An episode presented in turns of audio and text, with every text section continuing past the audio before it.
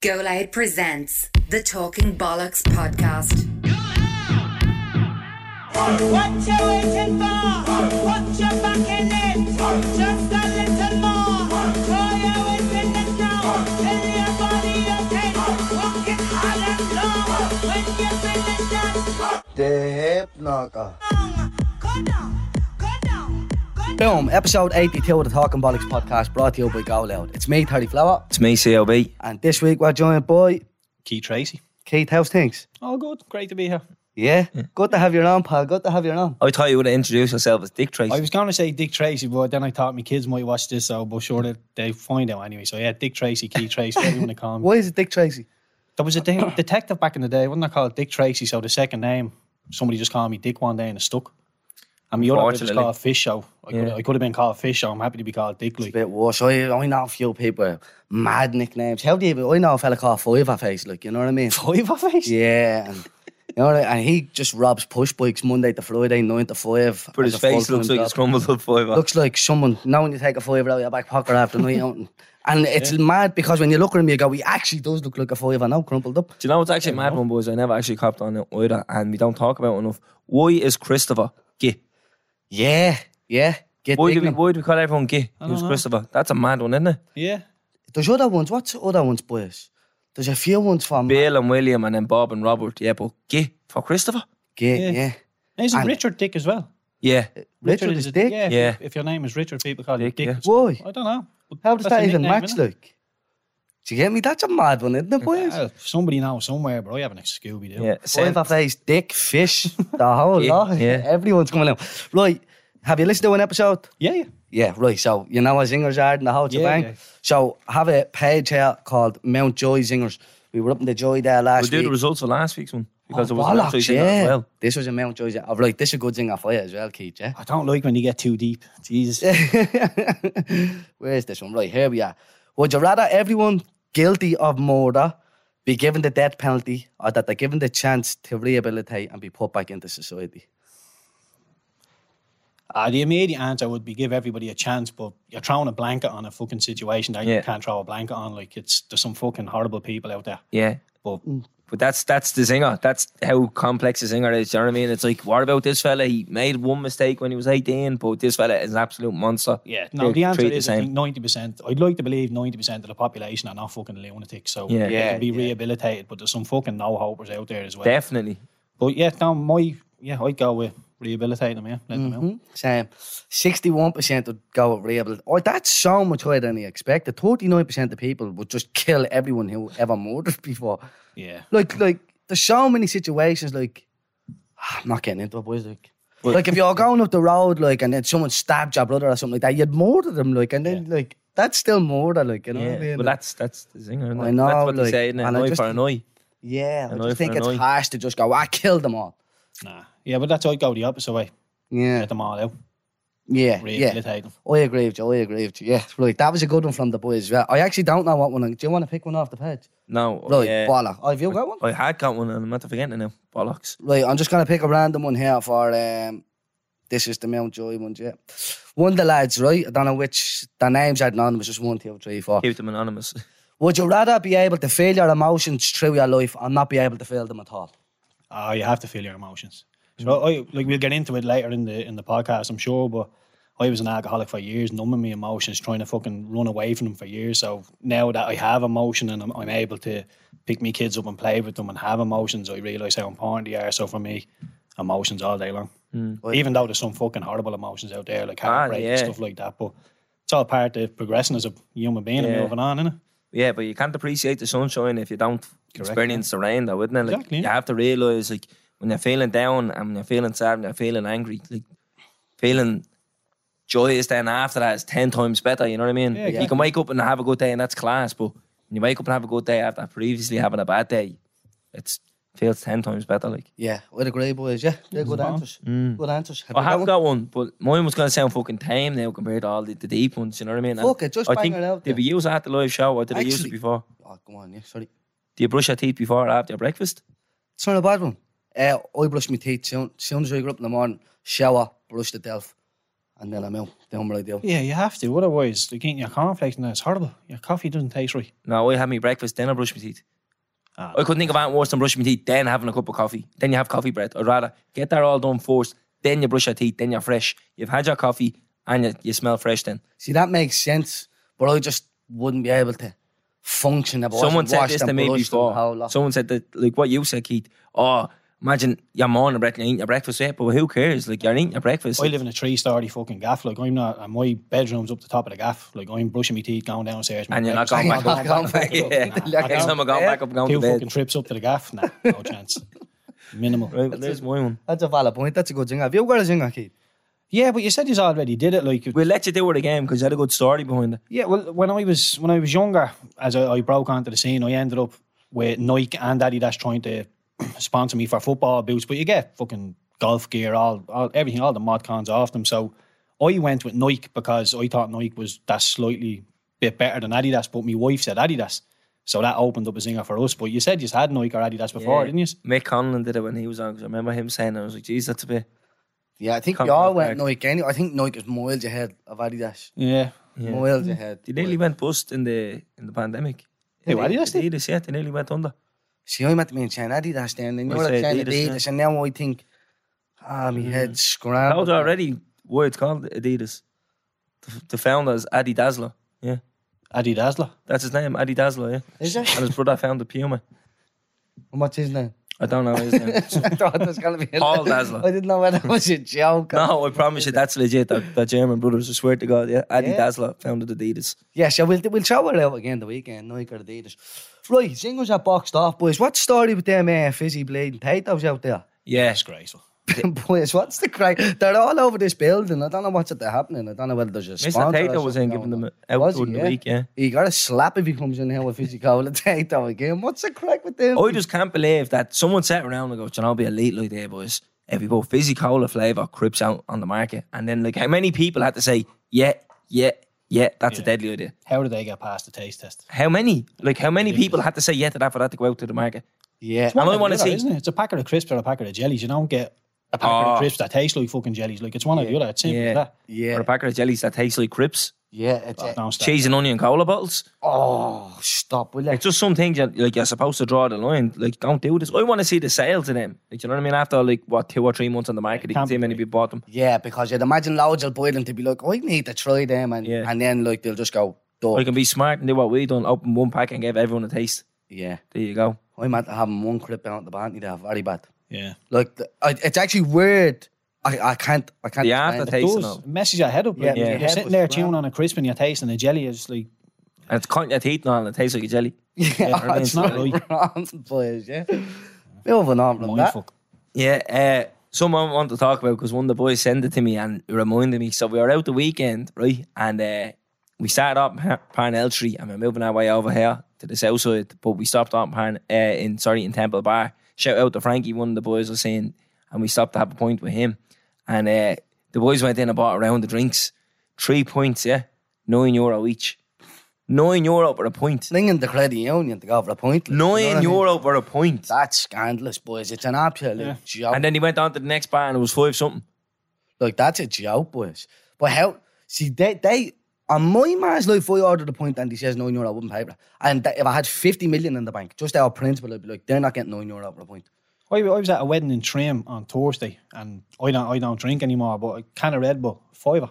Yeah, For a that's- can of fucking Red Bull, like Yeah, Yeah. Bloody Shocking, joke, isn't it? So That- they'll be paying six euro for non-alcoholic pints of Guinness and all that. Yeah. shocking. I used to drink Red Bull when I start going out. I never drank. So when I start on it, I used to only drink that, you know, just trying to stay awake. Yeah. And it was always a fiver. Mm. It was always a fiver. Some nightclubs used to go in and they used to give you the vodka and Red Bull separate. So like you pour the vodka in and that'd be like three something. And I'd be like, yeah, sound. Give the vodka to someone and take the Red Bull then because it was cheaper. Yeah. That's mad. Yeah. That's a weird one. What's the crack with nine euro a point though? Yeah. I don't understand. Like, surely that was the Americans are coming over here and they're like, oh, this is great. Yeah, you're paying Well, nine euro. a Temple point. Bar. It was in Temple Bar. Yeah, yeah. but yeah. Yeah, now it's a But it wasn't- You wouldn't get that in your local bills. Yeah, or like, it wasn't Wow. their Temple Bar. It was one of the other pubs, you know, like that. around Yeah, there, yeah, yeah. But then something that really, really annoyed me and rubs me up the wrong way all the time, not being able to get into places in town.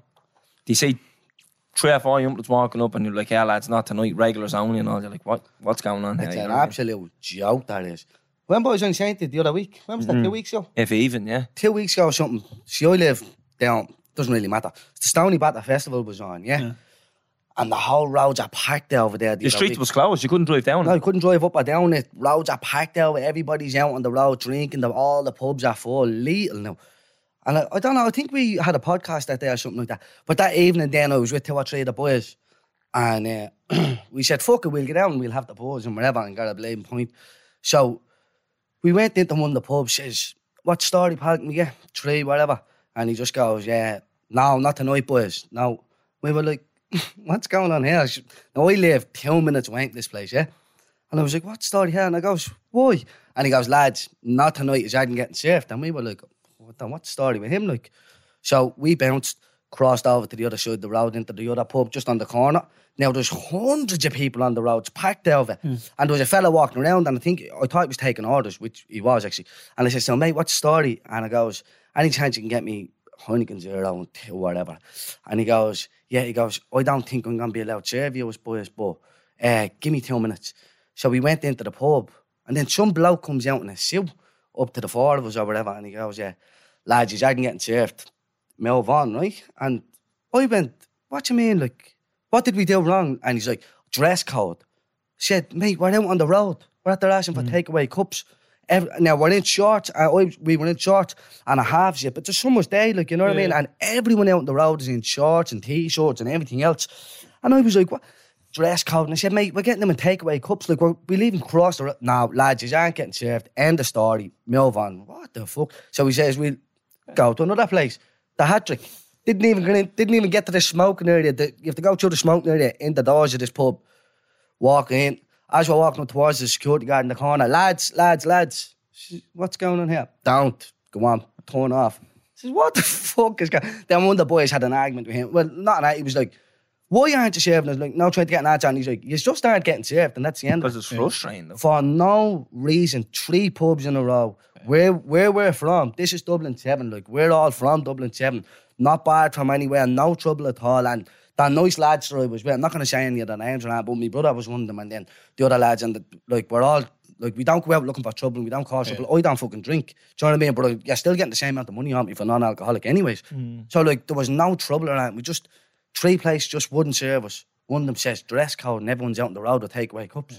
Mm. So we were all saying, like, that's, I don't. But then you were saying last Yeah, the, night. the spot we were going to, right, one of the lads goes, go to this place, won't say the name, but I know the bouncer. And I was like, we never got in there. Like, every time I went up there, I've always got refused. And he goes, no, no, no, the bouncer.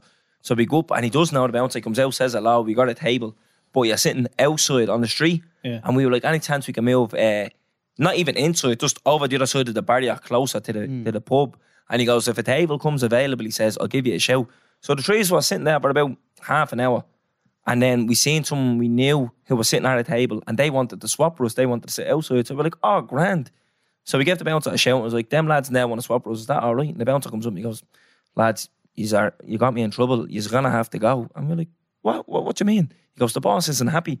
And with that, this fella pops his head over the shoulder and goes, I'm the boss around here. I call the shots. That's his last drink and he's like, gone. And I thought it was a wind up. I was like, what's that? What's that happening here? And with that, your man legged it. And the bouncer was like, you're to have to go after that drink. And I was like, this this is unreal. Like, I was like, this is a wind up. So we stayed. I goes, I'm not leaving. I goes, I don't know who that fella was. I goes, I'm not leaving. And the bouncer come over and he goes, look, that was the boss. Like, nothing I could do about that. I goes, right, it's grand. So we stayed probably about for another half an hour. And then uh, the boss came back and he goes, I told you that was the last drink. The bouncer took the drinks off the table and that was it. We had to go.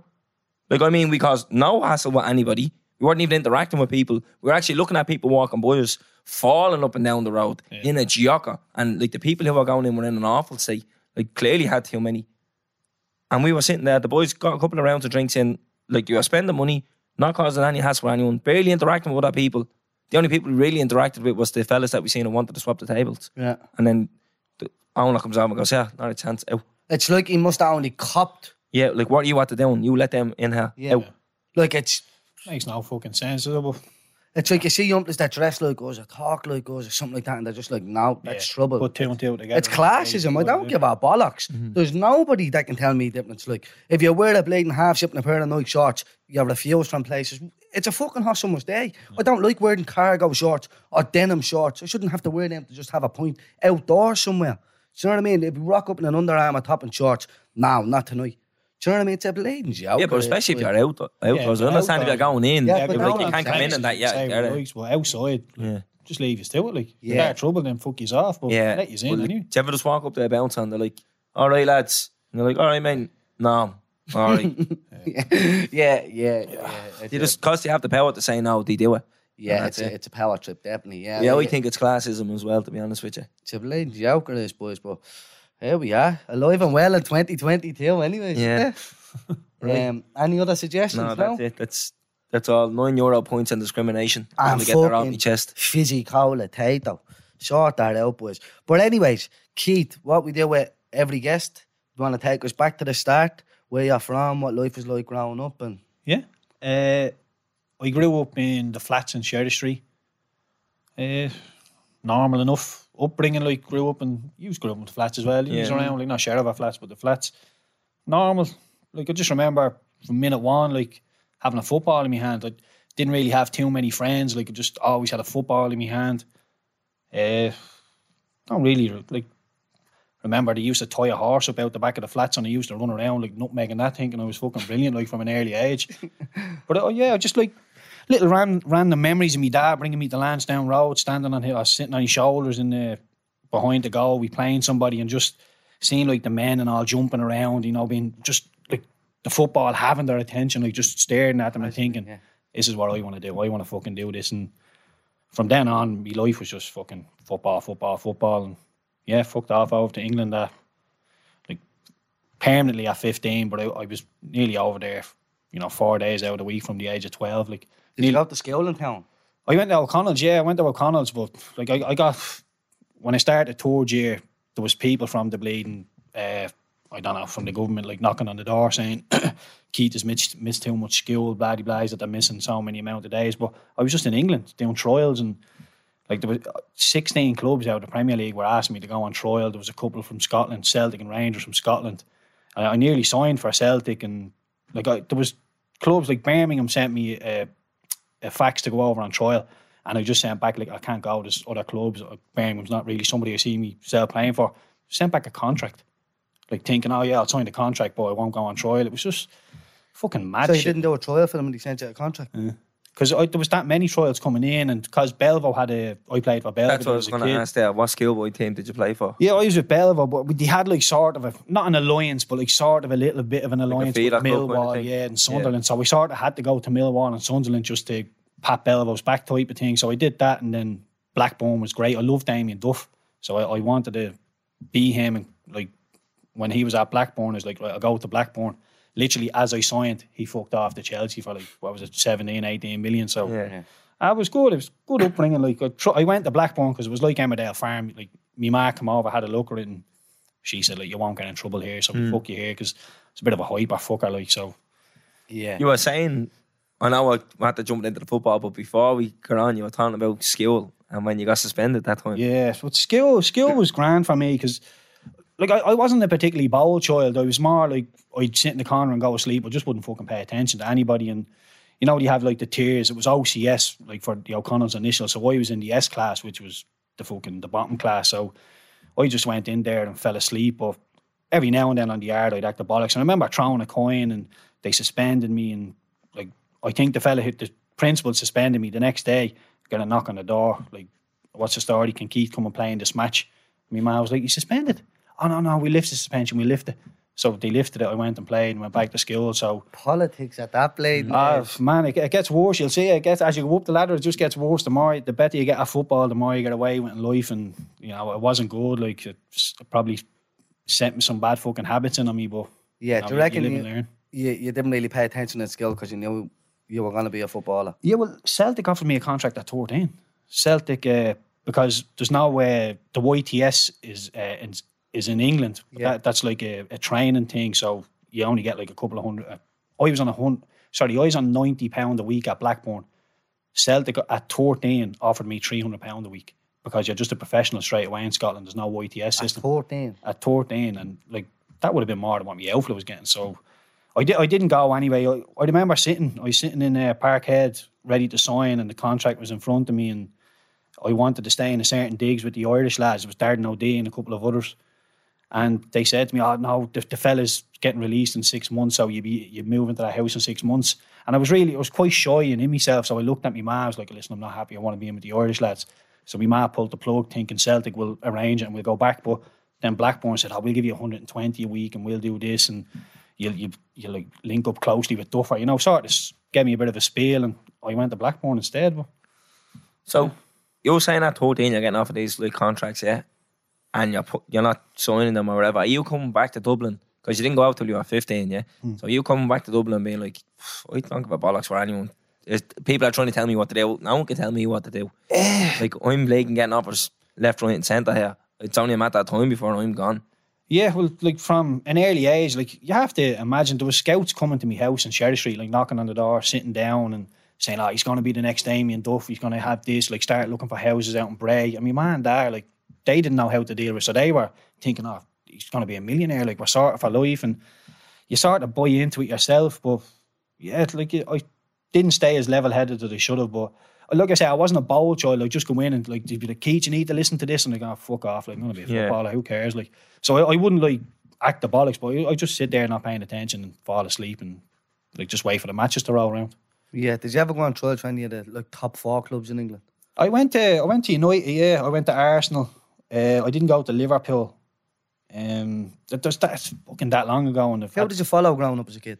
I I followed Liverpool, but I fo- I sort of followed Liverpool because my dad followed Liverpool, Yeah. and then Ger- it was at the same time that Gerard Houllier took over Liverpool. You know, it was fucking horrible to watch. It was boring, and then I was watching Arsenal with Wenger. You know, Bergkamp, Henry, all that. So I was like, "Fuck this! I'm an Arsenal fan now." Yeah. So I was Liverpool to start with, but from the age like eight or nine, I switched to Arsenal just because of the fucking players they had.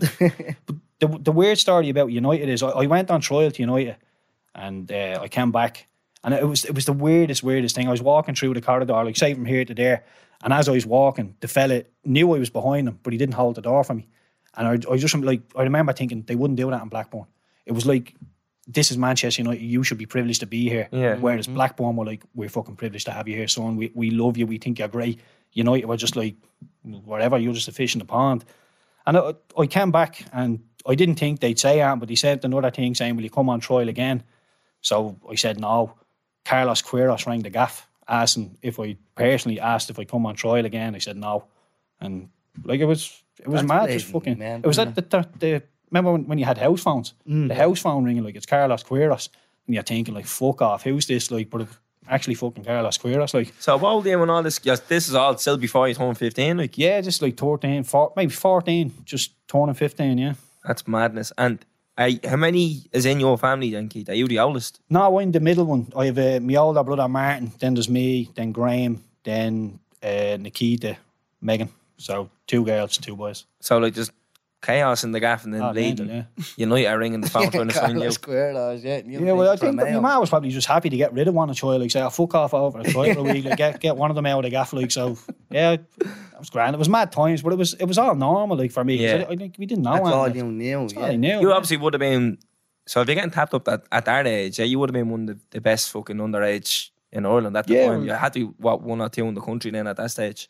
Yeah, well, like it's probably not for me to say. It's probably for somebody else to say. But people have said there was, you know, Stokes, and Anthony Stokes, saying Yeah. it was me and him at, at that age level that were like fighting out to be the best players. But yeah, it was mad. I I played for Ireland at every level as well, from 15s up to the first team, and I played in every professional league in England as well. So it was a fucking crazy journey. But looking back, I it's weird because I feel like I had the talent to do a lot more, but mentally I was just fucking lacking. Like, Yeah, we haven't even got into it yet. That's not about looking back. Not even nearly. Yeah, yeah. So Blackburn is obviously who you signed for now. Talk to us about your time there and stuff. What what's so you signed the contract for Blackburn, yeah?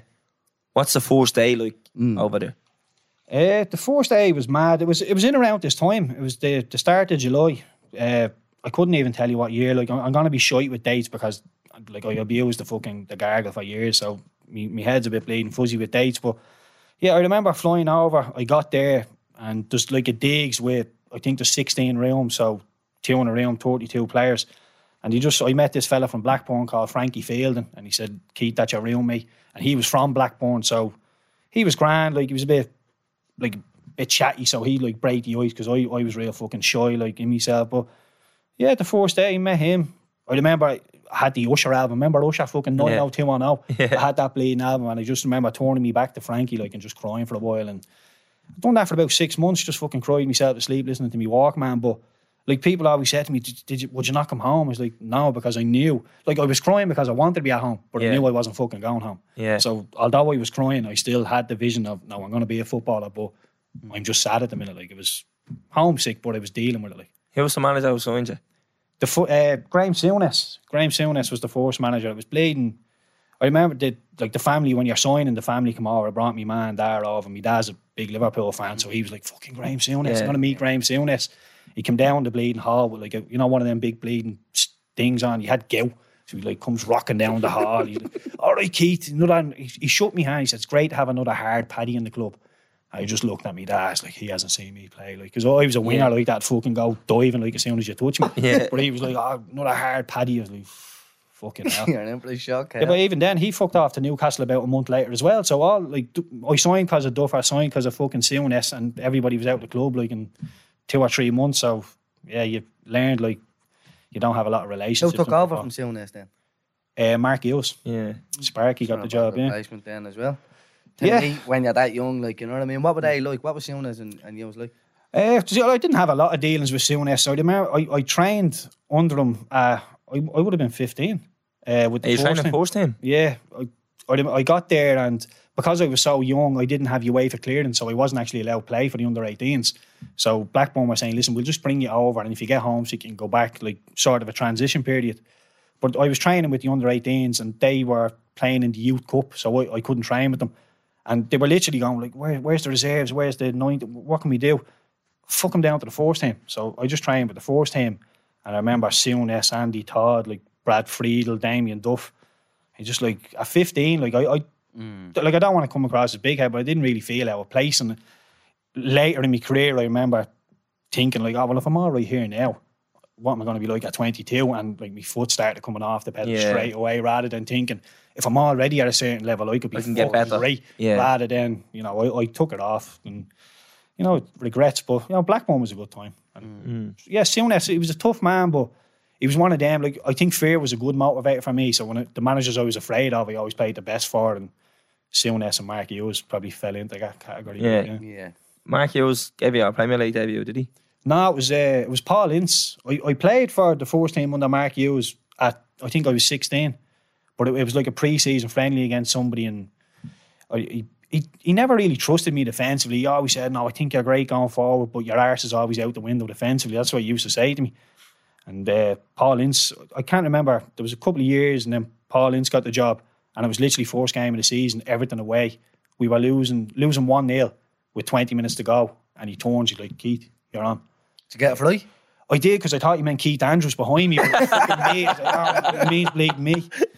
Yeah, no, I, I went on and there was like a, a diag getting played, and Phil Neville came and he bleeding smashed me, but the ball ran through to our left winger, uh, the left back, and he crossed it and we scored. So I sort of dummied it, and they were like, "Oh, well done, Keith." I didn't know. I just got smashed in the build-up. Where everybody's like, "Well done." So like, yeah, here we go. Like, and eleven games later, that was the fucking end of it. Like, but yeah, no, Ince gave me my debut. Yeah, Well, you played against United as well, didn't you? yeah And you played- smashed Ronaldo. I did.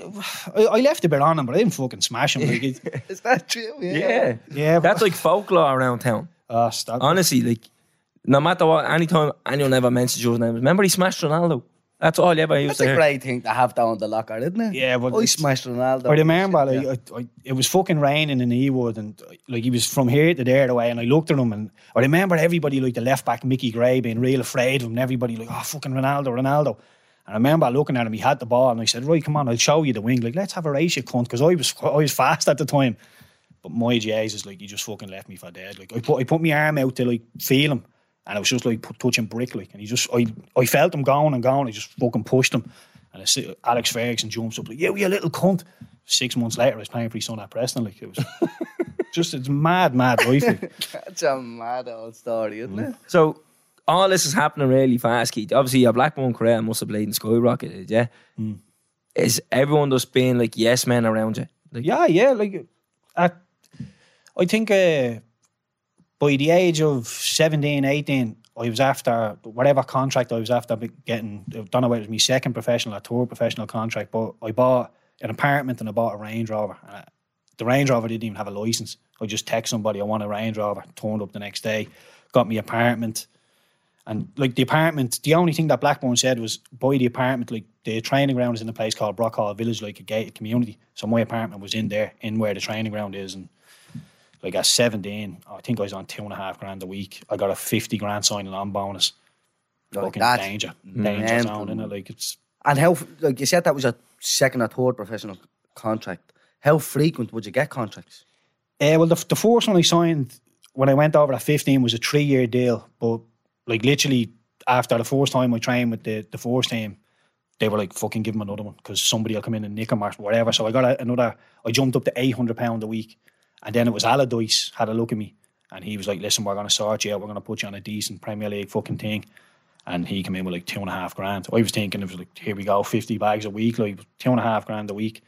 But it was met. I was on. If we won the game of football, the bonus was three grand. It was a grand a point, the bonus. So if we won the game of football, I'd actually earn more money than I had my salary. Like. That's bleeding mental, that, like, because you always hear these mad little bonuses and all for footballers. Like, there's, like, there's Make so many appearance appearances, bonuses yeah. and there's all this carry on. There's like, people think you're on, like, say, the big players, like 50 grand a week. But there, there's goal bonuses and clean sheet bonuses. And there's all this carry on. It's Oh, mental. I heard that you got like you like you obviously get a bonus if you play, but then you can get a bonus if you don't play as well. So no matter what, you're gonna get a bonus in the yeah, game. well, you get a, you get even if you draw, lose, win, you get a bonus. You get an appearance bonus. I I had an appearance bonus at Burnley, but it was only after the seventy or before the seventy fifth minute. So if I came on in the 80th minute, I didn't get paid. So I had to come on before the 75th minute. And you want to see it if you like you look through live score or whatever, the amount of times I came on in like the 76th, No 79th. Uh, they know what they're doing. Like clubs aren't stupid. They'll sit there and go, We bring Keith on. But that's just the minute, hold manager, on, isn't it, though, as well? Because watch your man's name who did that James English podcast? yeah, he Billy, play for Everton. Billy something. I f- I can't remember his name, but I listened to that podcast. Scouse fella play for Everton. Yeah, And uh, a brilliant podcast, by the way. But in it, he was saying that he was injured, but he was on the bench and he was saying, Look, I can't fucking play this game and whatever. And then it came to about the 90th minute. I forget how the manager was or everything. But he brought him on. He's like, I can't, my leg is fucked.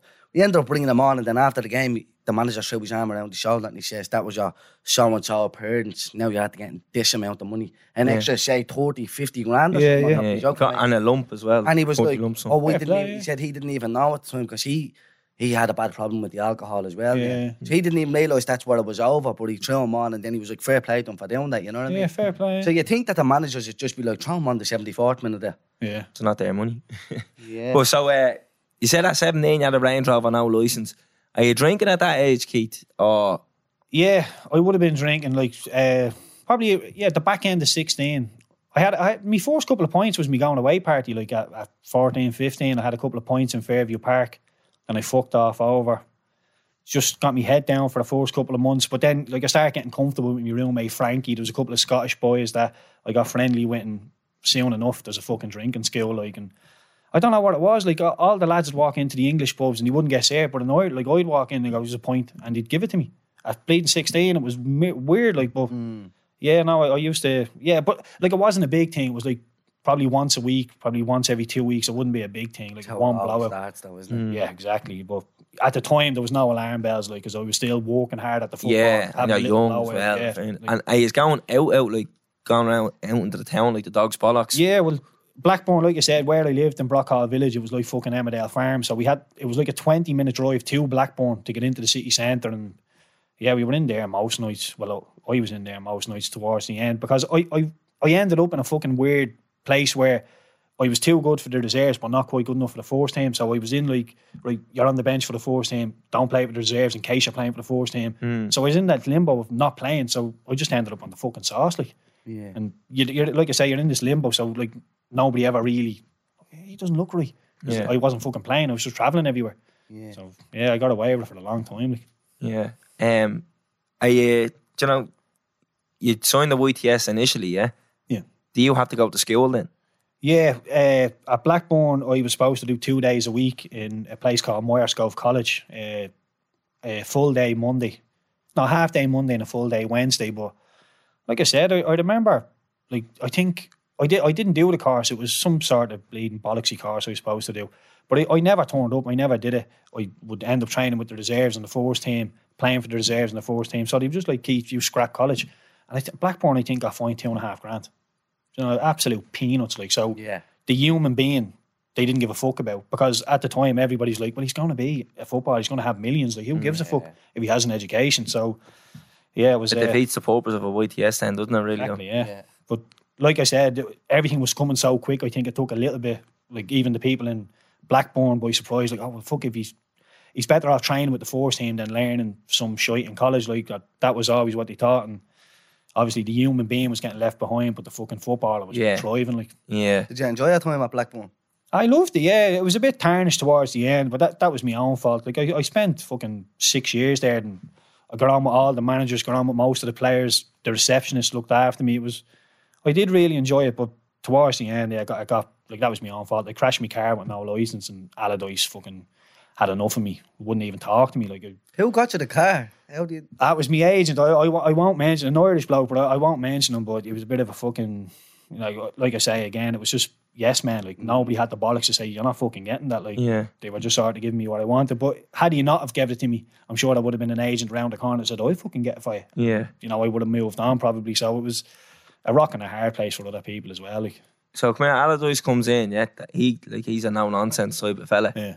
And he just have no time for you, like if you were acting the bollocks. weirdly enough, he fucking loved me as a person. Like we'd we'd have a bit of crack, and like he, he- was big on nights out, but he'd bring families. Like he said, "Get your missus, come out, we'll do this," and his missus and everybody go out like a big team bonding.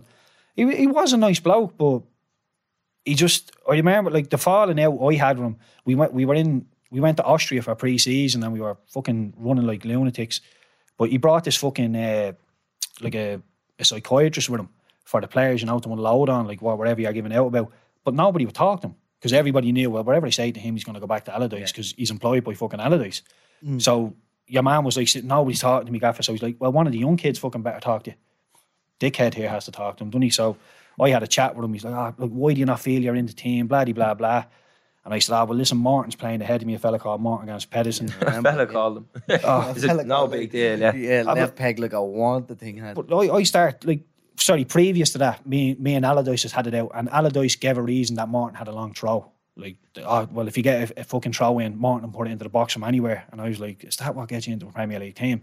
So I unloaded that onto the psychiatrist, saying like, I can't believe he's saying Martin is ahead of me because of a long throw. He said, oh well, blah blah blah. Two days later, flew back to Manchester, like ready to start the season. Next morning, come in, yeah, Keith, you're going on loan to Sheffield United. So you think he, he ratted you Had out? to be a snake in the camp because I, I was literally the number two left winger. Yeah. And like I at what 19, 20 on the bench in the Premier League coming on every now and then. I was happy enough where I was, like in my career. And they were like, nah, you're out, Sheffield United. And I said, I remember sitting in the office and saying to Allardyce, no, I don't want to go. He said, You haven't got a choice, son. Like real, just through, you haven't got a choice. And I think he was big mates with Kevin Blackwell, the manager of Sheffield United at the time. So but uh, when I went, I actually loved it because Blackburn were getting like 16, 17,000 in the Premier League because they didn't have like a big fan base. Yeah. And then I, I went to fucking Sheffield United. We're playing fucking Port Vale in the Cup. There's 35,000 there bouncing like mental. Like that was a proper, proper fucking big club. So although I was reluctant, I fucking loved them when I got there. Like Yeah.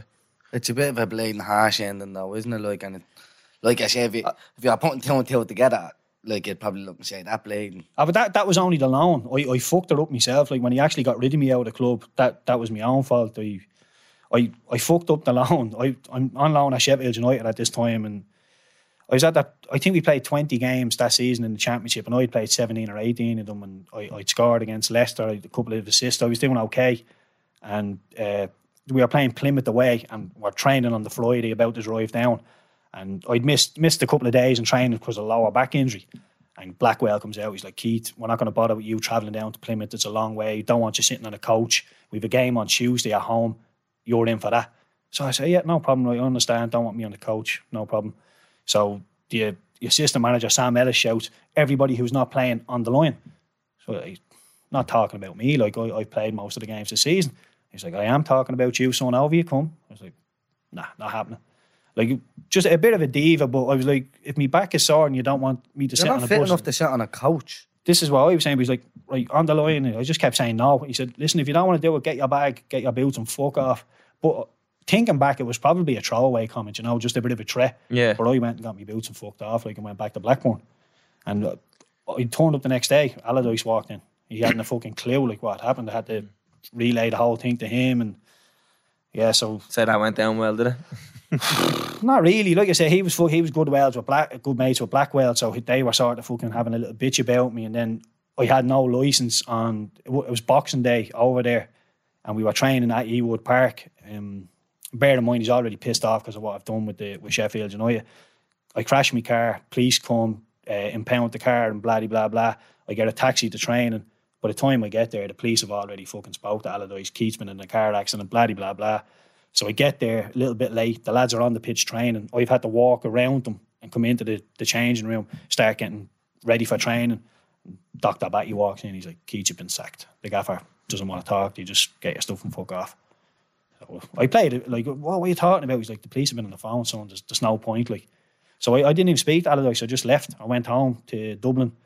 Uh, yeah, like I say, Boxing Day and the end of January, Preston rang and asked if I, I want to come to them.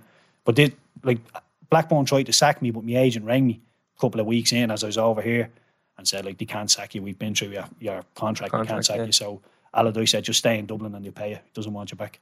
Mm. So I was going to say, it's a bit bleeding harsh to be able to just sack you. Like, Yeah. Regardless. Like, What are you about 20? 19? 2021 at that time, yeah. Yeah. So, but uh, like you say, I think it was a, a lot of things, the, the Sheffield United thing, and probably saying like, "What's he fucking talking about with Martin?" and like about the long. Did you think you had a bit of an ego, Keith? Like, do you think, like, I'm better than all these here, especially at Sheffield United, and you're like, I'm probably too good to be playing for you. So the cheeky you to tell me to get me boots and fuck off. Uh, no, it, it wasn't an ego thing because there was like Gary Speed was part of that Sheffield United team, so there was some proper players in it. Like I, I didn't look down my nose at them because I played my first game in the championship against Middlesbrough for them, and I remember thinking this is a fucking decent standard. There's some decent players here, and like there's very little respect in that league. Like you, you know, Ronaldo gets the ball, people drop three or four yards off him. Yeah. Don't get that in the championship. You just fucking go like bang, bang, bang, and yeah, no, I, I a lot of respect, but like when you're having a chat with the manager and he's saying like you're not traveling because you're back and you know bloody blah great, and then the other fella shouting come over here and run, you're thinking well, he's saying one thing, you're saying another, and like you're always like there's always players in your ear saying you need to stand up for yourself, you need to be a bit stronger. So I probably chose the wrong time to do it. I should have Yeah. done the running and then went to him after and said, Sam, what the fuck am I running for? Like, Yeah. yeah, so I think it probably was like football. I did develop into a very big ego, and it was sort of a probably a shield, like to have, have a bit of an ego because there's so much noise around you at the time. You develop this thick skin and a bit of a personality that's not even really me. It was just something that became like I became, and when when you're drinking so much, people start to expect it of you, and you sort of just roll into this character, and you're thinking, how the fuck have I got here? But this is what I am and who I am now, and it was just fucking weird. Yeah. So Preston give you the call then in January, did you say? Yeah, at the end of January, Darren Ferguson, like I said, bleeding uh, Alex Ferguson's son, Darren rang me. So like, do you want to come over? I, I understand your, your situation at Blackburn and blah blah blah. So I, I flew over, uh, done the medical, failed the fucking medical. Um, On what? me back, I, I had the, I, I bent over in front of the, the physio and he, like me back apparently was fucking lopsided. He was like, oh Jesus. So we had to go from Preston to Manchester to get an MRI scan. Uh, as we're actually, as we're on the way from Preston to Manchester, you remember Tugay, the, Yeah. the centre midfielder for, Yeah. for uh, Blackburn. Me and this physio, I've, I've only just met like an hour ago to do this fucking medical, are sitting in the car on the way to Manchester. Tugay's flying down the motorway in a bleeding Range Rover, looks and like lowers down his window. He's like, Keith, Tuggs, what's up? Where are you going? I said, I'm, I'm on the way to do a medical. Oh, brilliant, man. Who, who are you going to? Preston. Oh, they're shy. I'm left like in the car for the next 45 minutes with this physio. Like, oh, for fuck's sake. yeah, but no, I failed the medical on me, on me, uh, on me back. And I remember getting, we went to Manchester, I'd done the MRI scan, travelled back to Preston. I'm in the stadium with uh, with my agent, and the the deadline was at five o'clock. It's like got half four, 20 to five, and I'm thinking, I'm going to end up back in Dublin on the piss here. Like. And Fergie walks through the door. He said, Listen, you failed your medical. Uh, the contract that we were offering you was like a four year deal on decent whack, and he's like, that's off the table.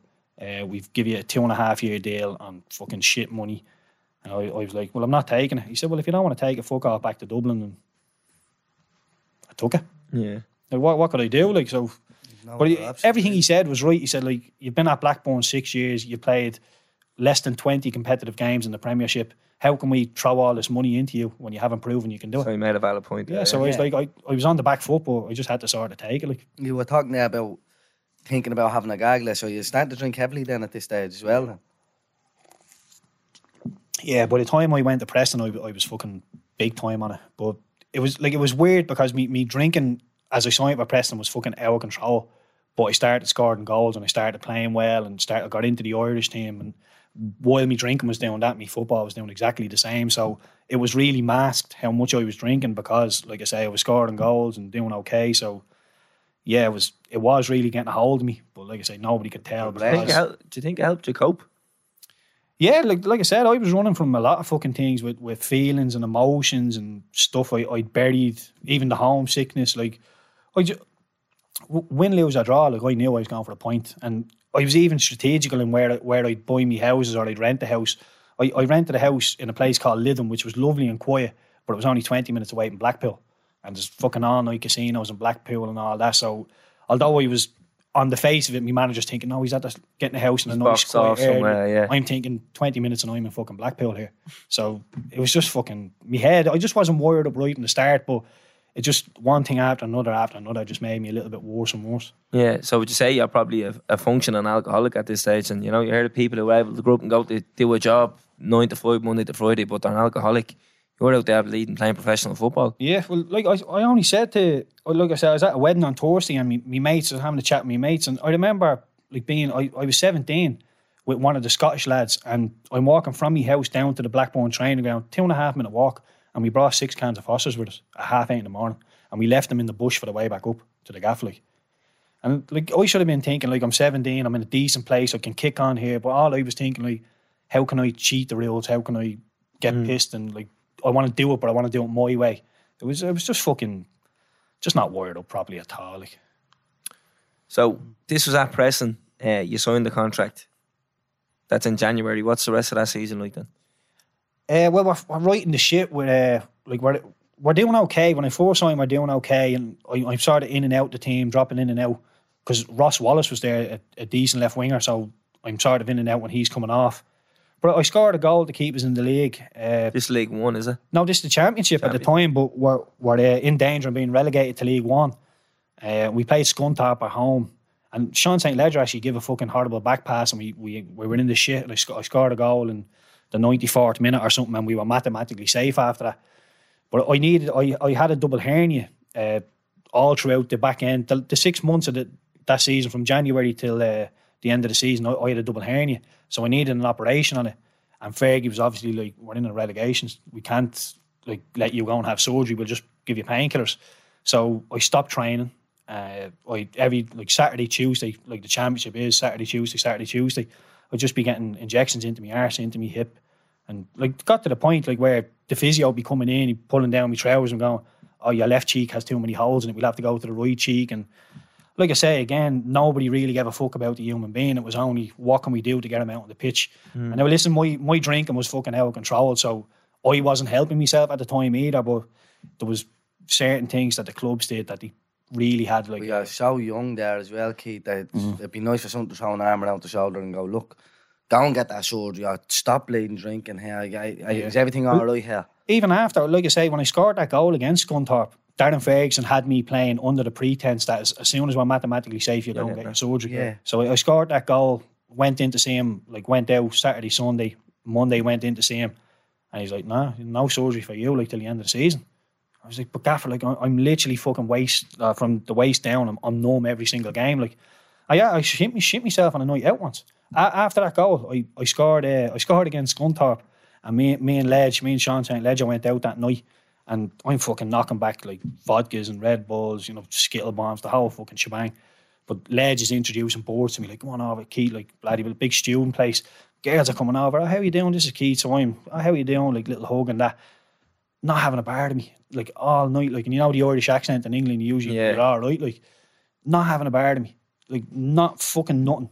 And I, I went in, so I need a piss. Went in, sat down in the toilet, like just being lazy, put my trousers down. It's a big fucking shit in the middle of my trousers, like.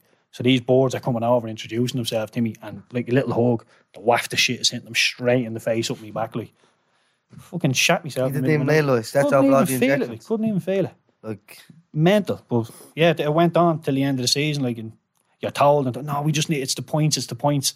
Then once we get the points, oh no, well, if, you, if every position we finish is like five hundred grand, so then it becomes about the money again. And mm. like I say, it doesn't matter how much pain I'm in. Yeah, want two that's or what I was going to say. There's so much money involved in football. Then, like you're literally you're mm. nothing to them. It's all about where they can actually get, how much money they can bring into the club. Like mm. you're literally just a number, really, aren't you? Fucking Cogging the- cannon fodder. That's all. Yeah, Yeah. just cannon fodder. But like I said, I'd love to be to be like to know what I know now going into football because I'd have been stronger. Even like at Blackburn when I'd be picked for Ireland's 19s and 21s because I, I was doing well at Blackburn and coming through the ranks. I'd have managers in my ear saying, "Don't go with Ireland. Like, don't go." And I'd be like, "But I want to play for Ireland. Mm-hmm. That's growing up. I've always wanted to play for Ireland, but they try and put a damper on it. They really do. They try and suppress it. And I, I ended up with six Ireland caps. I probably travelled to like into the. I probably got picked into about thirty squads, but I only was available to play six times, and half of them would I would have been able to play. It's just Blackburn saying, "Oh no, your hamstring, oh, your your groin," or even Preston because I was uh, important to Preston at the time because of the fucking the relegation battle. But I was never strong enough. But at twenty years old, and you've Darren Ferguson or Sam Allardyce telling you these things, Yeah, yeah. you Listen, want to be a big boy Yeah. to say like, no, actually, I'm I'm doing this.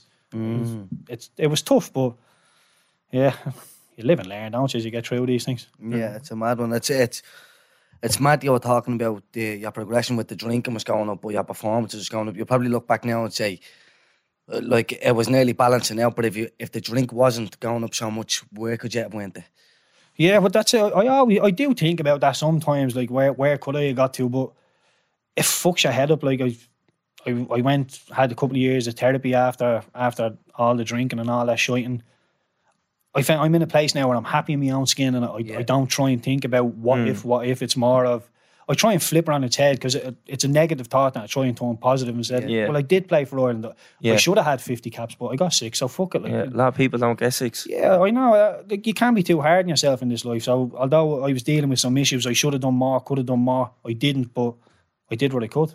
So see that there, right? That where you did shit, you shit yourself there. Mm. Like, is that not a turning point for you? Where you're like, I didn't even fucking know about the crap in my bags here. I I can't feel that. And this is wrong. Again, like when you're a fucking alcoholic, like you, you lie to yourself. So I, I'm telling myself, ah, I only did that because of the injections. That was nothing to do with having too much to drink or drinking at the wrong times. I've only done that because the club are abusing me. Do you know what I mean? It was always somebody else's fault, or I'm doing this because of that, or that's happening because of this, or I was getting married, so I'll have a few points. It was always something. It was always someone to blame. It was never myself. And yeah, it wasn't until like, fucking, I'm only what, 21 now in this scenario. Maybe, what did I finish? 28. I finished drinking. So, like, it took me a long, long time to figure out, like, what the fuck was wrong with me and address what was going on. Was it just drinking, or was that? Ah, there was drinking, gambling, but like I did have a gambling addiction, but it was it was all relative. So like I was spending thousands, but like I still had dinner on the table. Do you know what I mean? I, I still had money to do whatever I wanted. So although I wasn't, I was losing an awful lot of money. I wasn't losing me bollocks. So Yeah, it wasn't a problem going, because yeah, you weren't going I had money like, there. yeah. So yeah, there was even like the porn addiction as well. There was a big porn addiction. Like I, I couldn't get on the laptop without whipping out a fucking like a porn page and just like not even necessarily wanting to do that, just having a little surf around like and just mad, like just mad, mad fucking shit that I was in a fucking a mold of like I, I, I treated women in a certain way. I had very little respect for women at the mm. time and like you have kids and you grow up and you have a wife now. It's you, you just mature and he had like an awful lot of therapy to get get all these issues out and work mm. them out and why I was doing what I was doing. Once you figure out why, I think you're you're starting to address the issue. And a couple of years later, I'm a lot better. And you've obviously found out why then, have you? Yeah, but it's it's a it's a family thing, and uh, I, I'd have no problem bringing it up myself. But there's a lot of people that would hear this, and it would, probably wouldn't be nice to hear on their ear. So although I've made peace with it and I've moved on, there's a lot of people out there that probably haven't. So Yeah, you know, I, I can't really mention it. yeah. Well, at least you know, like, you're not still fucking running from a demon. At least you But know you have to address yourself, though. But that, like, I have to say, you know, my, my wife was brilliant. Had I, had I, had I not met my wife, I'd have still been. I'd probably be dead, to be honest with you, because I had a, a couple of near scares in England with the drink, and my wife just stuck through me and stuck through me, and she eventually forced. Well, no, I, I say she forced. She always wanted me to get therapy. Always wanted me to speak to somebody, but I was, I always had this. This notion of what people who get therapy like that, there's something wrong with them, or that that stigma that Yeah. people have in their head. I had that, and eventually, I remember just having a bat in the gaff and me mind just snapping. Like I, I was in the bat, but my mind was racing. I couldn't. I just couldn't relax. I couldn't switch off. I, I wanted to go to the pub. I, I wanted to do anything I could. I felt like I was missing out. Being being with my family, I felt like I was missing out and being in the pub and doing whatever else I could do that night. So I just my mind just fucking snapped, and I, I my wife came in and I was crying in the bat, and I said to her like I'm ready. I'll get help and. I spoke to a therapist for about four years and worked through some issues, and now I, I feel like I'm in a decent enough place that I can I can move on without her. But it's it's good to just have a have a number in my phone, you know, for any sort of hiccups that come Yeah. along the way. Because like I, I although I, I haven't had it, it'll be five years in November that I haven't had a drink. I wake up in the morning, I'm still a fucking alcoholic. Do you know what I mean? It's I'm not going to be cured any day. So every day is a fight, every day is a battle, and you just have to wake up and I know why I'm doing it because I wake up every morning with the kids jumping on me, like, do you know what I mean? And if I'm in a pub or I'm fucking off a weekend on benders. I don't get that. So, Yeah. it's, but I just need to keep myself in a, in a in a, a mental state that I I make good decisions and not, Yeah. not blow them, you know. So we literally only got to the start of your career, really. So 21, Preston, you finished your first half season with them. Yeah. Go into the summer then. Do you get the operation in the end? I got the operation, yeah. I, I went and got the operation. Um, I think what did I do? Yeah, I, I got the operation, and there was big things uh, expected of me for the for Preston that year because I was at the scoring uh, the important goal.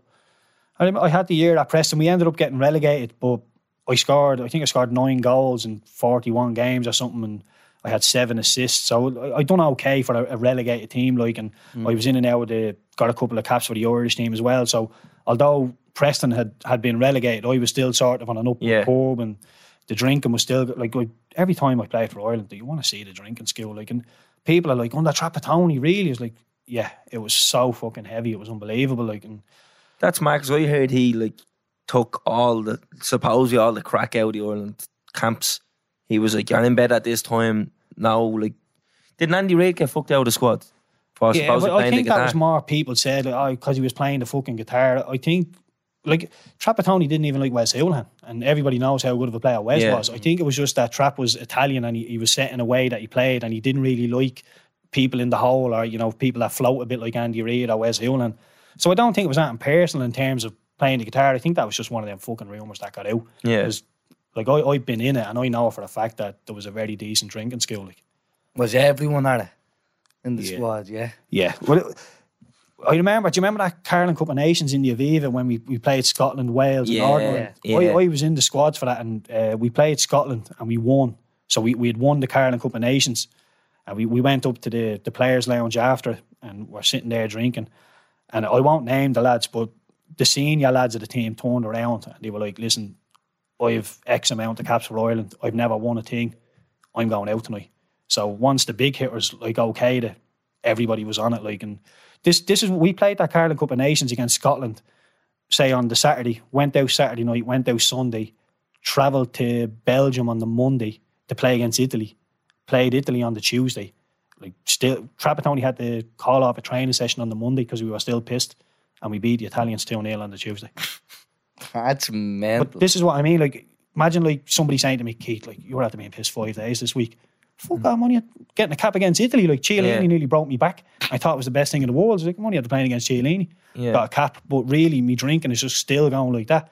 So it was very, very easy to lie to myself the whole time through. Like, Scary, This, isn't it? Yeah. this like what you were saying at the start with the skill thing. Like you can't get in trouble because you're playing football. Exactly, So, like, yeah. You can't be an alcoholic because you're not bleeding playing against Chiellini there. so many people say you can't be an alcoholic. It's like I'm just a very high functioning alcoholic. That's all I am. Like Mm. although I'm, I'm not getting up at six in the morning and down a bottle of whiskey, I thought that that was the definition of an alcoholic. It was an alcohol dependency, and I, I definitely had an alcohol dependency. So it was even like that stuff of lying to myself in my head. No, an alcoholic, somebody who drinks whiskey twenty four seven and needs to drink. Like Yeah. I thought I was just It's that socialised. perception, Yeah, isn't an that's what I mean. It's but that that was me lying to myself, mm. trying to say, well, I'm not in that category, even though I was in the alcoholic category. I just wasn't in that fucking position. Wasn't that picture? Yeah. yeah. exactly. So it's a lot of lying to yourself at the time, you know. What was your debut like for Ireland? It was good. I don't really remember it to be honest. Like there's little, uh, it's it's fucking horrible. Like even uh, my wife will say to me, "No, do you remember this? Do you remember we did that?" And I've little fucking patches because you have to remember, like for about six or seven years in my career, I was drinking the fucking blackout every day. Like so, Yeah. there's certain things I just don't remember. And the one, the one thing I remember about playing uh, in my debut was against Argentina. Messi played. I think Di Maria scored, and I think he was offside because I was on the bench and everybody was going fucking mad. So I think he was offside. Uh, I I don't remember like much about coming on. I remember going down to Sally's, uh, meeting my granddad and taking me my jersey out of my bag and giving it to him, and that that's literally the memory I have of of my debut. Like it was like I. I I should have embraced it more. I should have loved it, looked around the Aviva, thought what I was doing. back now though Ah, and say, oh, I should have done this or I should have done that, but that's bleeding. This one makes you who you are now, you know what I mean? exactly, You have yeah. to go down that bleeding road or that journey to be able to sit here now and help people that Yeah. are struggling with the mm. same sort of things that you are now, you know what I mean? And see when you were going to like, so if you get called up to Ireland, were you looking at that as like lovely? I'm getting off the lead here for the world because they were more strict in England when, in terms of drinking, or what way did you look at that? Like, were you not shocked when the training got called off for the Italy match? Like you're playing Italy and you're not training.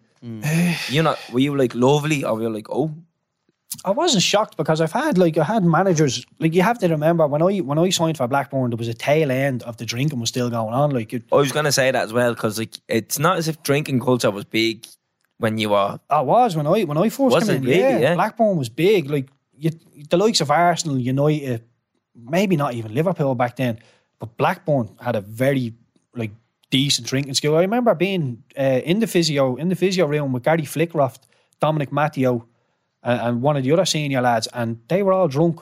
And I, I was in doing me doing me prehab work, and they they sat me down and they said to me, "Don't ever miss a night out." Because before you know it, your career will be gone.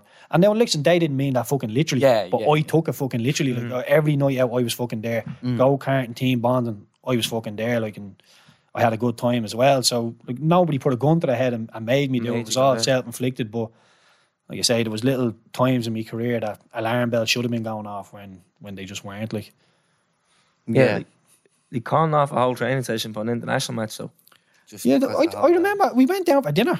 Like we actually stayed. We stayed in the hotel with the Italians, which doesn't usually happen. You're in separate Yeah. hotels, and I remember getting off off the bus and thinking like, "Jeez, I might get sick here." Like I was that fucking bad still.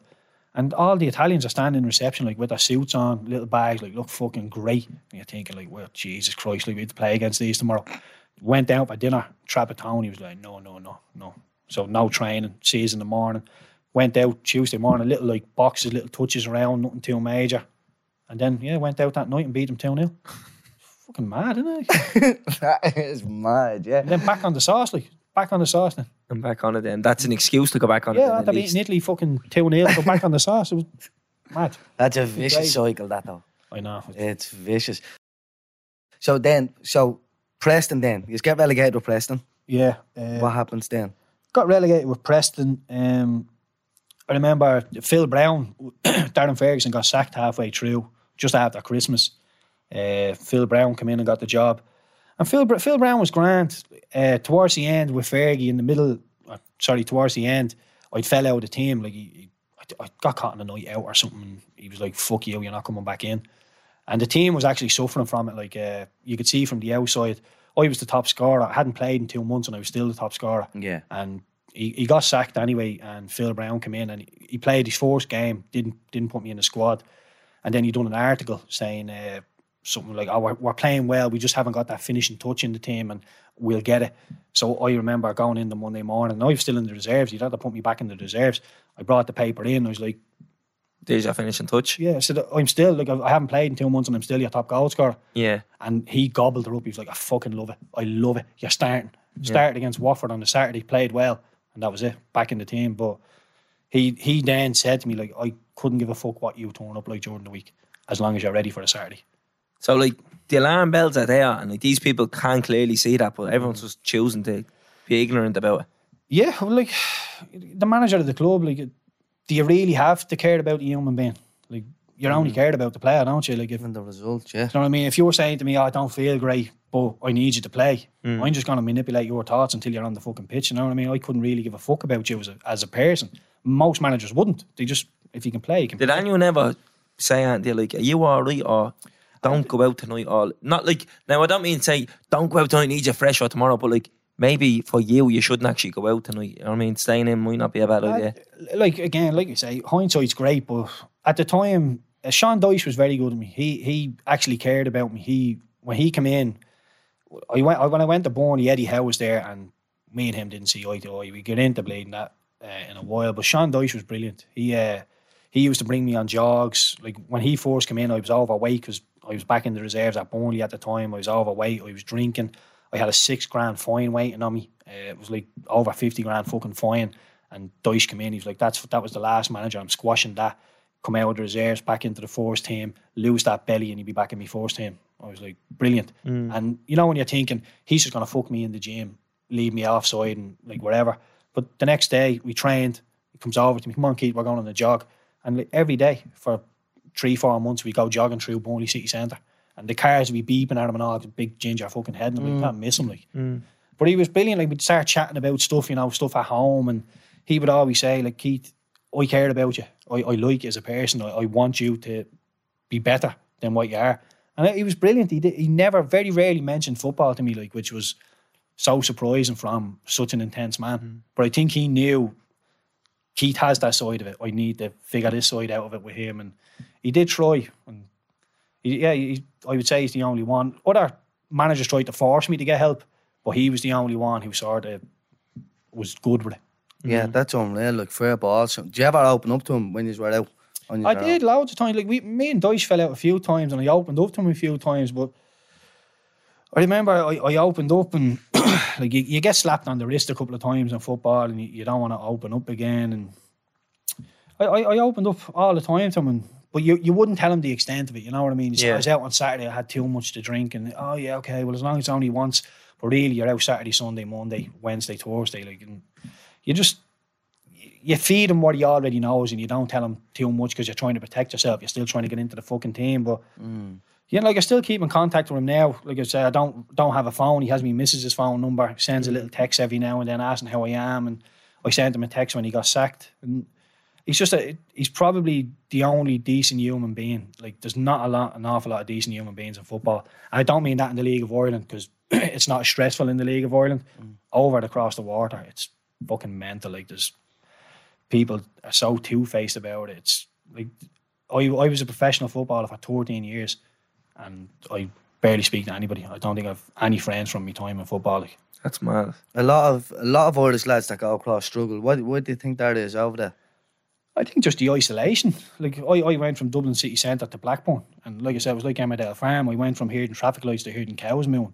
It's, it's it was just it fucked with me head, and mm. but like I said, that that isolation probably would have been good for me had I have been mentally sound. Yeah. Yeah. Because I wasn't mentally sound and I was being left alone, like I, I a normal day at Blackburn was in the building for ten. You'd be back out by twelve. Yeah. You know what I mean? And on two and a half grand a week, your own gaff, fucking Tinder and Twitter starting to pop up.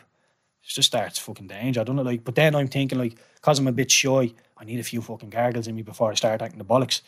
So now to socialise, and I need to be drunk to socialise. So it, it just all became into this. It's an fucking- accumulation of everything. ball, then yeah. you're probably gambling them while you're bleeding Exactly. drunk and the whole lot. So everything comes at one. You, was it a porn addiction or a sex addiction? both, Both. both, yeah. Hmm. Like, cause you, I remember you were saying it to me. I right. I actually had this conversation with the lads when I was out the weekend because I told them that you were coming on. Well, this was first like caught my attention with you, Keith, like because you're not the first person on this podcast who's had a gambling addiction or an alcoholic addiction, but a sex addiction, right? Because that's something that I'm like, where? How do you put your hand up and say I'm addicted to sex? Like, where do you draw the line there? What's the difference to you being addicted to that and you just being one of the boys? Because if one of the boys rang me and says I'm at with a girl Saturday, Sunday, Monday, I'd say fair play to you.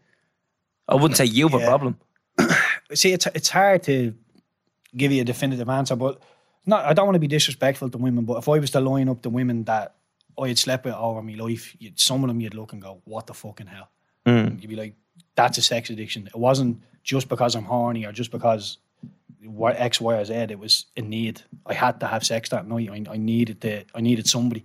And like, there's all sorts of things like trying because I was in England. You know, you're trying to get a mother figure, so you go for older women and stuff like. It's all the stuff you figure out when you're in fucking therapy. Like, Yeah. when they tell you this stuff, but yeah, you're, you're just trying to fucking fill a void that's there. And I think I filled mine with sex. And if I'm out in these, like, I wouldn't, when I was a footballer, I wouldn't go to swanky nightclubs and all that. I'd be in the bars, like, local around fucking Blackburn or Preston, Manchester, wherever, picking people up there because I didn't want to be on that scene. I didn't want people, mm. because I was getting drunk. I was going out to get drunk, pick somebody up and do whatever I wanted to do and move on to the next. So it was more a need than a want is probably the best Yeah. way I could put it. Like, Yeah. Uh, like I, I never, I never did any cocaine. I never had any drug problems, but I would stay up if two o'clock in the morning. I'm having a few gargles and I'm trying to, and the girl I'm, I'm with has fucked off. I'm fucking hanging around all, all night like till I get somebody. I'm not just going home. Do you think it was the fear of was being on your own? Yeah, a bit. A lot of it was that because, like I say, when I was alone, the thoughts started, and, and I, I couldn't. the only way I found to be able to numb that was to get pissed, and then like other like a foot, I'd start singing a song in my head or something. So, but there was always a constant noise in my head. Even when I'm in a fucking empty room, there'd be an em- a, a noise in my head saying something, or you know, I just needed to find a way to get inside myself and turn the fucking thing off. Like, and I had to get to the root of what was wrong with me to be able to deal do that. Mm-hmm. Yeah, because the, that's something that we've talked about. Is like, when do you draw the line and go, I'm actually addicted to sex here? Yeah. It's like, because there's, there, you said there's no definitive answer, which I don't think there ever, don't think anybody could sit down and say, this is where This you're is enjoying yourself Yeah. and now you're addicted. There is no. Because I feel like everything, I don't really, I feel like everything that fellas do is nearly to attract a woman. A hundred percent there is. Like, we get- Jeff Bezos, the richest man in the world. There's no reason for him to be that rich and do the things he does. But he's at the going through a divorce now. He has a new missus. He's trying to impress her. You know, like that's the way I, I think I think so. I think like even even subconsciously though. I think even getting that haircut buying them clothes, you're like thinking in the back of your head, oh, just, do I look fresh? And like I, th- I think we just think about women twenty four seven. But that's like a- even that's a when you're out with the thing. boys, Yeah, like yeah. like in a non disrespectful way, like it's hard to even go for a coffee with the boys and the board walks past and you, Jesus Christ, like you know the type of Oh, way. I that's feel like really good. women is on our minds twenty four seven. Yeah, I get. I women were definitely on my fucking mind twenty four seven. I mean, like um, it's not big and clever. I, I don't want to come across as boasting, but there's, there's certain stories at Preston, like where I had four girlfriends sitting in a fucking stand, and you're coming out and you're waving, and fucking three or four are waving back at you. and It's funny, but you're just thinking, what the fuck are you playing at? Like, Yeah. who do you think Yeah, what are? hand, like, that stage. what, what gave me the right to do that to people? Like it's uh, like you say, it was a bit of ego, a bit of like I am this and I am that, and you know, just being a bit of a young dickhead as well, like all rolled into one. But yeah, I don't. There's not a definitive answer on the sex. I think it, for me, it was more of a, a need to have sex rather than you know, oh, she's nice, I want to have sex. It was, Yeah. I You need know, to when have you sex. Yeah. you were going home with a board. I was going home with something. It didn't, it didn't fucking matter what I was. I was having sex with something. Yeah, yeah, So yeah. then uh, that that's probably where the addiction is there. Yeah, yeah. Because like I think as a single bloke, like when I'm out, yeah, sure to think I say, oh, hopefully pull a little board tonight. But it's not like when it comes to the end of the night, going, I need a fucking Yeah, there's board. been plenty of nights you went home on yeah, your own. I like- can Yeah, happily that's what I go mean. home, go Half two in the morning and the nightclub's kicking you out. I'm not going home if I'm alone. I'm, I'm finding somewhere dodgy and like somewhere I can kick on and give myself more opportunity to meet another board. Yeah. And I just hang around like a bad fucking smell till I got what I wanted. Yeah, yeah. Well, that's obviously That's the a problem. there. Yeah, yeah. Yo, I mentioned Eddie Howe earlier. What's crack with him? I think if you skip ahead because you were I think no, I think Eddie Howe was there, and then Sean Dyche came in. Yeah, was? Eddie Howe was me man, the force manager at Black, Yeah. uh, Burnley. He uh, Well, we're not at Phil Brown though. You were at Phil Brown only come in and you gave him the newspaper and you says, "I'm your finishing touch." Yeah, yeah, that's really Yeah, yeah. So I, I done that with him, and like he was great. Got me into the team. I scored a couple of goals, but we ultimately got bleeding, got relegated. But I, I love Preston. I knew I was going to leave, but we went in end of the end of the season. You know, you have a meeting with the gaffer. What's your plans? This is what our plans are. And he, he said to me, uh, like you you can you, you can stay if you like, but the club will probably look to offload you because you're an asset now. So I was like, listen, I'm happy to stay, blah, blah, blah. So I told him I'd stay. He said, all right, we'll try and keep you. I went to play for Ireland, um, and Trapattoni pulled me and said, "Listen, if you want to keep playing for Ireland, you need to be better, playing better level than the pub team." That's what he said. pub said. team, but Preston. And you look at the Irish team now; it's fucking gas, isn't it? Yeah. you need to play at a better level than that pub team. But yeah, so he's like I I done that. Then Burnley come in, agent rang me said, "Listen, Burnley have I think paid a million. They're offering a million quid for you." And Preston were like, "Yeah, like we're taking it." So I refused at first. He said, "No, Preston have accepted it." So I went in and I asked for like decent wages, thinking they'll tell me to fuck off and I can go back to Preston. But it got accepted, and I, I the, the alarm bell should have been ringing when when I signed for Burnley because my agent rang me and said, "Listen, Eddie Howe wants to meet you before you signed the contract." So I was like, "All right, yeah." Went to his house in Manchester, and me, my agent Eddie Howe, and Jason Tindall, the the assistant manager, is there. So he he calls me agent. Want a cup of tea? Yeah, yeah. Come on in the kitchen with me. So it's me and Eddie Howe left. Yeah. Eddie Howe was like, uh, "How much do you drink a week, son?" So I was like, ah, just fucking couple on a Saturday after a game, but if you game on a Tuesday, I don't touch it, you know. So I, I lied my way out of it, and box clever with it. But the red, like the red, that should have been going off. The alarms there. I was obviously getting a bit of a reputation. Yeah, within like, football why did he ask as that? being a Yeah. drinker? But like even at the time, I remember walking out and saying to my agent, like, "What the fuck was that?" Mm. And him saying to me, "Oh, sorry about that. Like they ambushed you there. They shouldn't be asking questions like that."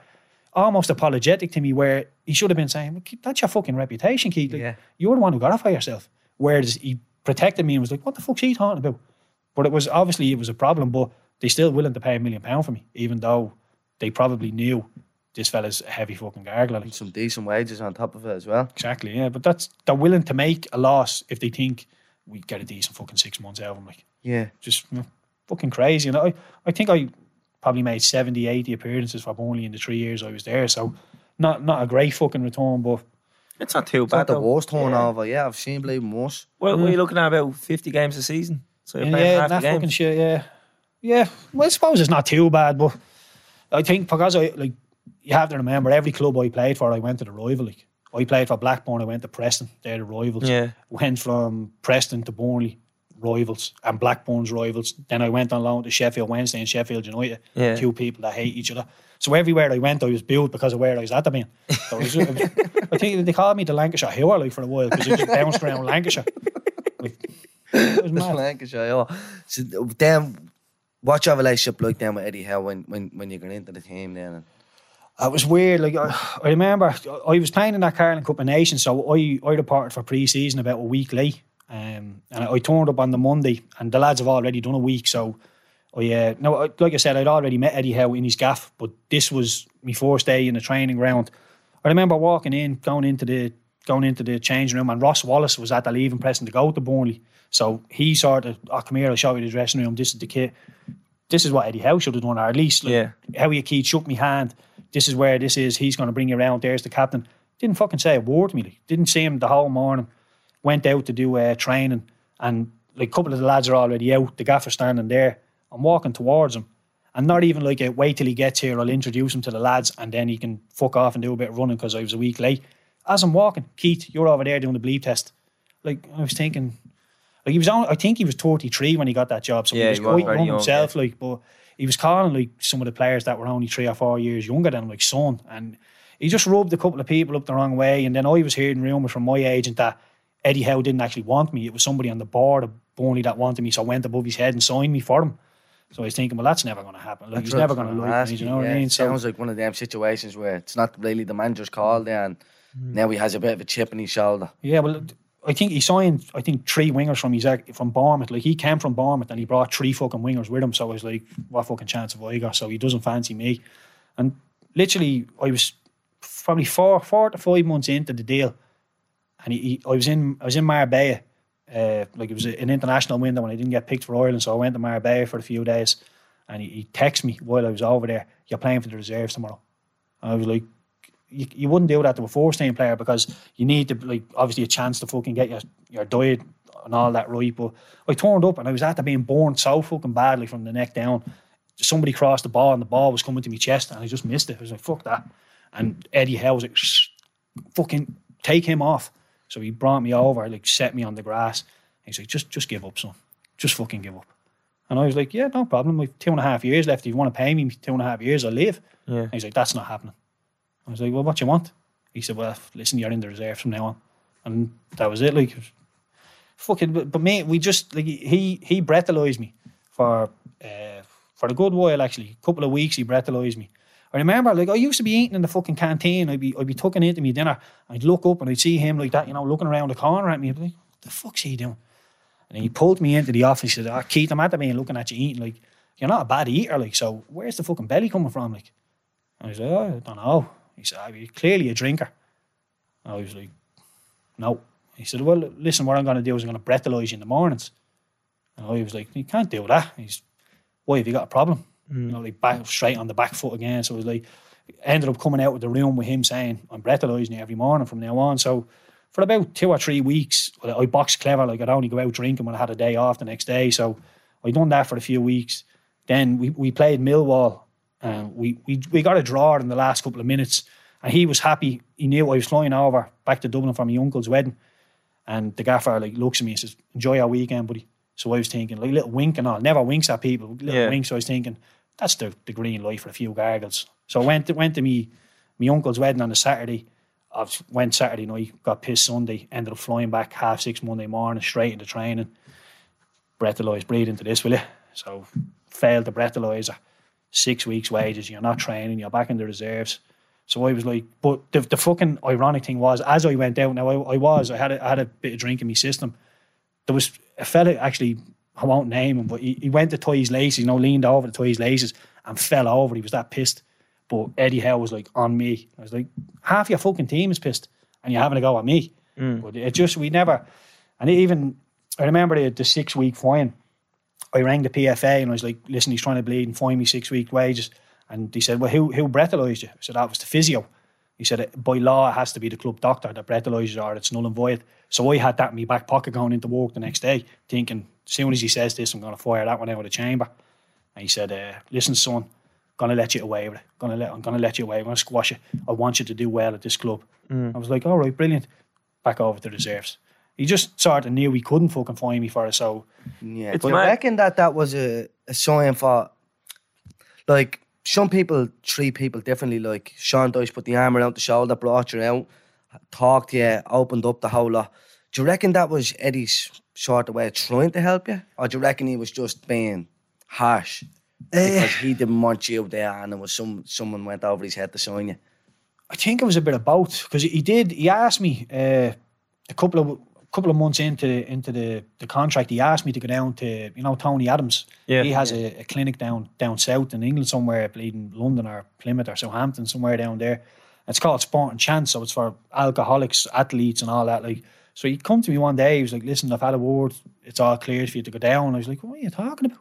Like, he, he never came to me and asked me if I'd like Yeah. to go down, or Yeah. he just came to me and said, "Listen, I've had a word. We can get you down there." And I was like, it was it, it was weird because I, I went straight on the defensive because I, I hadn't opened up to him. I hadn't spoke about me drink to him and he'd come to me with this and I suppose I, I was probably a little bit embarrassed by how he approached me and I reacted the way like a wrong way. I, I totally dismissed it like fuck this and no there's nothing wrong with me, you're a prick and in hindsight he was trying to help me but I yeah, I just I wasn't in a place where I was open to being helped like Yeah, and that's sort of the cold shoulder treatment, that a harsh treatment sometimes isn't the right way to go about it. Sometimes, look, it would have been nice for him to probably sit down with you somewhere and, and genuinely try and get you to open Yeah, up. because that's what I was going to say. Maybe the Maybe breathalyzing thing and all is a bit like, hold on for a minute. You're But that's, a I always wanker. thought he came at it from the footballer angle rather Yeah. than from the human being Yeah, angle. yeah. And I think Dyche was quite clever because had he sorted the human being out, the footballer's coming with him. Do you know what I mean? But trying to sort the footballer out just gave me the thing that you you don't genuinely care about Yeah. me. You just give a fuck about me, the footballer. maybe Howe wasn't mature enough. I said he was in Yeah. his early thirties, and it sounds like he just tried to catch you out all the time. Like, Yeah. I'm gonna breathalyze you. I know you're a drinker. Like, right, you know I'm a drinker, but you're not doing anything to help me about it.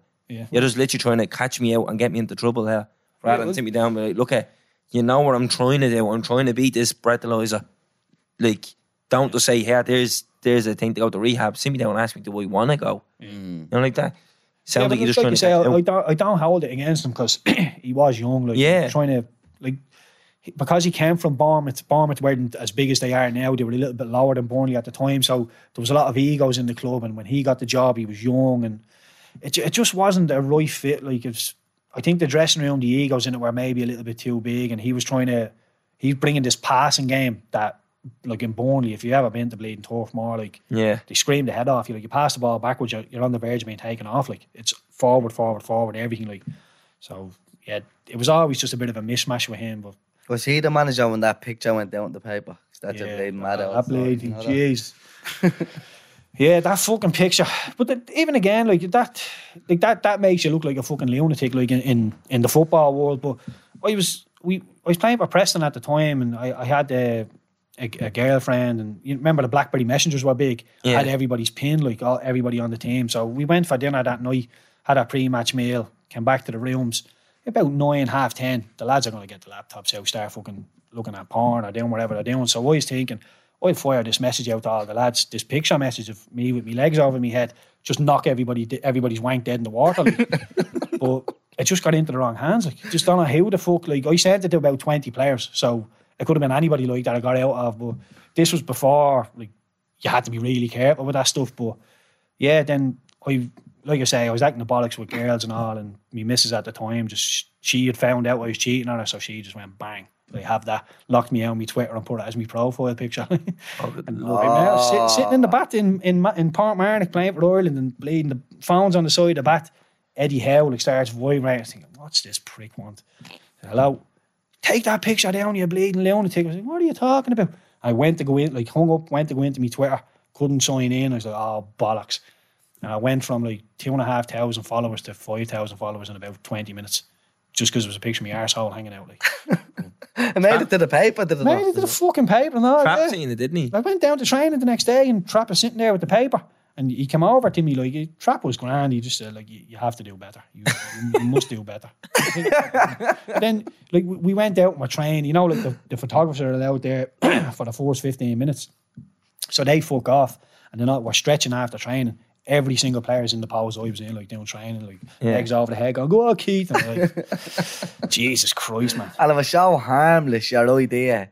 Yeah. Just send it around the boys' night. Yeah, whatever, just a bit of crack in the hotel. Like, them hotel, like, like we're in a hotel bleeding probably twice a week for like overnight stays. You get a bit bored and you're just trying to loosen the mood. Like, we're playing Swansea tomorrow, big game. And I was just thinking, ah, just lighten the mood, like, have a bit of crack. And the next thing you know, you're on the back, of, like, the front of the paper with your balls hanging out. So, live and learn. That's, that's another reason I don't have any phones. Like, nothing like, fuck that shit. Yeah, you, you, we were only saying earlier on before we started, it's weird that you don't have a phone.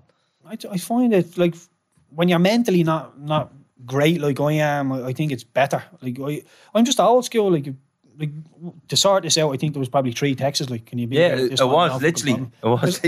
I, hate being on the phone. Like I Yeah. don't, I, I don't do it. I, even like I bring me kids to McDonald's and they sit there and you whip their phones. And I'm like, put your fucking phone away. I, I, I despise it. I really do. I, I think it takes up so much of your time and you'll get 50 good comments and one bad comment and you concentrate on the bad one. Mm. So I just steer fucking clear of it at all. I, I, I realise the irony of saying this while I'm on the podcast. Like, but Yeah. Yeah, no, but what you're saying is right, though. I, I, I just think for anybody who's struggling with mental health, I think so much of it these days is down to social media or the negative side of social media. So for me, I just fucking exit, just get it out of my life. And I know people are intertwined with their jobs and all Yeah, these days. some So people need it. I know it's not that easy, but for me, I don't need it. So I just fucking chopped it. Simple as that. and it takes the temptation away because there's a lot of stuff you can get on the internet as well. Like just just the porn, there's obviously the gambling as well. So all that's gone out the window then when you're on the phone. I just I like being present as well. You know, I hate when the kids are playing and you have a phone in your hand and like something happens and you think, oh Jesus, like it, I just I hate restaurants and all. And you you can't even have a conversation with people because their heads are in their phones. Like, Yeah. I don't. I'm probably the too far on one extreme, and I'm talking about the people on the other extreme, like always on the phones. I'm never on the phone. So there's a happy medium there somewhere, but. I'm happier just having fuck all. of it. Sounds like Blade Bet You Woods, he does. Yeah. You take a phone out in front of anybody older than you, so you put that fucking thing away, oh, fuck's sake. Yeah, but how many like old when you take your phone out, how many times are you just actually doing bollocks? Yeah, You're no, just scrolling through yeah, contacts yeah. or old Looking at pictures. bleeding women. Yeah, like just actually sit there and do what you like. Be more present in what you're doing because, Yeah. Yeah. like with my mental health, I, I found I was always fucking off into the future or the past. I was never actually in the moment. present. yeah. Yeah. I think phones are a lot to do with that, so I prefer to just stay. How long have you not had a phone for? Uh, since I've been sober, nearly six years. Six years in November. So, like, I still, excuse me, I still walk off the wife's phone for stuff like this, or Yeah. you know, stuff with the co commentary and stuff. But yeah, I, I love being non con like not being. Do you know I have that number saved in as Leanne slash Keith Treacy? Yeah, everybody does. Like the amount of people that ring me does. and like my wife has to come in, like they think I, I'm some sort of big bollocks, like with people answering the phone for me. It's my wife's phone. I don't, I don't fucking have it. It's mad. Uh, we go back in because you're nearly at the end there. Uh, just yeah, football and sorry. So Eddie Howe gets the chop anyways. Yeah. Uh, Sean Dyche comes in and Yeah, Howe got the chop. Um, it was, geez, like I made, I made a couple of mistakes. Like I, I remember when he got the chop, I came in. We were at the hearing. and Eddie Howe was leaving just before I came out on Sky. Um, look at some of the weird shit that happened the day, a couple of days before that. We were we were playing Sheffield Wednesday before Howe got the sack, and I was at the being on loan to Sheffield Wednesday, and Sheffield Wednesday tried to buy me, and it didn't happen. So I was still at Burnley, but I. I was at the being caught uh, driving, so I wasn't driving. I was getting a taxi to the ground, and as I'm on the way, drink the ground, driving. No, just driving without Oh, had license. no didn't have a license, license sorry. at the Yeah, time. yeah, yeah. That's a valid question, like the drink driving. Yeah. Everybody asking me that. But no, I ne- never got caught drink driving. But I'm on the way to the game to, to play against Sheffield Wednesday, and I get a phone call saying it's Dean Marney, a player for Burnley, rings me and says, Keith, I'm after getting to the stadium. The security have pictures of you being told not to let you into the ground. So like, fuck off, you're winding me up. Like two minutes later, Eddie, the phone rings. Eddie Howe. Don't come to the game. You're not welcome. So I'm like, what the fuck, like? So I, I, I, I was grand. Like I told me, uh, driver, turn around. I'm going on the piss tonight. So I, I went on the piss anyway, and I found out later was, Eddie Howe didn't want me at the game because he thought I'd be socialising with the Sheffield Wednesday lads in the tunnel and blah blah blah. But the next day, the the owner at the time, Mike Garlick, brings me in. He said, "Listen, uh, the, fu- the fucking first thing he did was get me a Match Attax card. So, look, will you sign that for me, son? I was like, great way to start a meeting. So I gave it to him. I said, there you go. And he's like, how do I get you back in the team? I, I want you in the team. So I was like, fucking, this has started well. Like, so I was opening up. I was like, yeah. And I actually said to him, I said, we need a new fucking manager. You want me in the team? We need a new manager. I didn't know this, but behind the scenes, Eddie Howe's mother hadn't been well, and he was going. He, he had walked out. He was going back to Bournemouth, so he knew Eddie Howe was leaving. So he was trying to get me on side. Like, Yeah. oh, we're going to shift him out to get you back in, type of thing. But that wasn't the case. Eddie was leaving. Anyway. Anyways, yeah. So yeah, like it was just just fucking mad, mad times. But being banned from the bleeding ground and all, like it's just weird shit. Like, but yeah, now Dyche came in. Dyche was deadly. He uh, he squashed the thing. Uh, Like he, some of the mad stuff. Like I'm not even sure if I should say some of the stuff that he did. Like he, yeah. He says he didn't eat a worm. He fucking did eat a worm. Like the first day of training, he just picked a worm up off the grass near it. And We're like, what the fuck is it with this fella? Like, he started, he, bent over like uh, Ace Ventura, started like speaking out his arse, doing all that, like, hello, doing it, like, this fella's mad, but he was brilliant. He was all about the players. And do you, you know, remember, you know, Kieran Trippier? Yeah. Uh, he, he was at Burnley while I was there. And he, he fucking fires a ball, like, just kicks it like down the pitch, but it takes like one of these fucking weird bounces straight out the back of Dyche's head. Like, this is like day two of Dyche's reign. Like, Dyche turns around, like, who fucking kicked that? Everybody's like, fuck this. Like, Trips puts up his hand, comes over, grabs Trips. You ever fucking kick a ball at me again, you little cunt, and I'll kill you. Threw him away, like, yeah, thinking, oh, fuck. But he, like, the next day, he came and he's speaking to the senior once Trips wasn't there, and he said, like, I had to set the tone. I have to let you know that I'm the fucking boss. Yeah. And he, he was like talking. I was in the group he was talking to, but he looked at me. He took, put his arm around me. Then he was like, you know, blah de blah. And I said, oh, I'm only twenty. I think it was 24, 25. I was like, I'm only 25, Gaffer. He's like, fucking hell, Keely, I thought you were 30. That's why he was having a chat with me. Like, he's like, he looked me up and down like and stopped at me belly and went, You're only 24. Yeah, no, he, was- he was grand. Dyche was good. Like, he was just a good fucking man. Even like towards the very end, I was told there was a contract for me uh, to stay at Burnley. Um, my agent rang me and said, listen, they're going to offer you a contract, but they don't know whether they're going to get promoted or they're going to stay in the league. So they can't offer you wages yet. So we're waiting on that. So yeah, no problem. We we went. We beat beat Wigan uh, to get promoted. Um, the next day, I'm actually thinking of. Uh, I, I actually rang my agent and said, "Will you go in and Pull that mic into the kid. I, I rang the agent and I said to him, uh, "Will you go into him uh, and see what, like, just feel him out, see what the story is for next year? Because my contract's up in a couple of months." So Grant, like my agent, whatever, didn't do it. But then we played a game the next day, and one of the lads had got their agent to go in and feel him out, but he bleeding ripped him a new arsehole. He's like, "And you, you little cunt, you have something to say. You fucking knock on the door. Don't get your agent knocking on the door." I was fucking like I had asked my agent to do Yeah. it, but he just hadn't done it. So I I'd rang him like, "Fuck, I'll do it myself." do that, yeah. So I knocked on the door like and said it to him, and he was just like, ah, he, he took the contract away. Not that he took it away, but he said, like, listen, the board aren't happy with you. The board think you're a bit of a drinker. They're afraid that you're going to come back heavy and it's going to take you too long to get back fit. And this is the Premier League now, Keith. You know, we can't do this. And I said, ah, well, if the board don't want me, I'm fucked, am I? Like, I might as well just leave. And he said, no, well, listen, what I want to do is I want to bring you back on trial in July. So this would have been whenever. And he said, come back in July, come back fit, and I'll give you a contract. And fucking Dobie bollocks here said, like, no, I'm not coming back on trial. I've played for the club for three years. I've played 70 games. Either you, you know what I'm all about. You either like me or you don't. And he said, oh, it's not me, it's the board.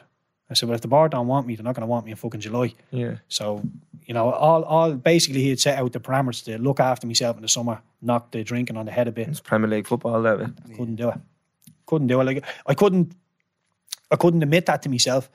He was a cunt for taking the contract away. The club are shy for not wanting me. I can't believe they don't want me. I get a decent club. I've played 38 games in the championship this season. I'm being promoted. Somebody will take me. Bleeding Barnsley was the only club who fancied it. Like, and it was just like when you look back, you think like, why didn't I fight for the Premier League? Why didn't I mm. have that in me? But the drink had such a fucking hold over me that I didn't have any fight left in me. Like I, I was thinking more of Saturday night drinking, Sunday drinking all day, Monday drinking. It's better to be in and out of the team rather than being a mainstay because I can drink more. Mm. And me, yeah, it was just fucking weird. Barnsley didn't last too long, did it? Who? Barnsley. Barnsley, no. I signed a two year deal at Barnsley, but even that, that was a fucking shit show as well. I played in, when I signed there, like, my agent rang me. The season was starting on the Saturday and this was on the Wednesday. he said, uh, Barnsley want to sign you. So I said, all right, grand, yeah. He said, listen, uh, go and meet Danny Wilson in the hotel in Manchester. I met him, had a bit of a chat with him. He blew smoke up my arse for a while. You're the player we need, blah, blah, blah.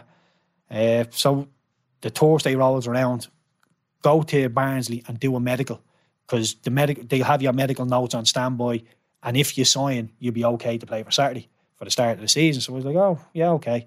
Went down Thursday, ended up fucking signing, doing a yo-yo test, like no agent, no nothing, just fucking sitting there. And what about this contract, Keith? And oh, no, okay. What about this one?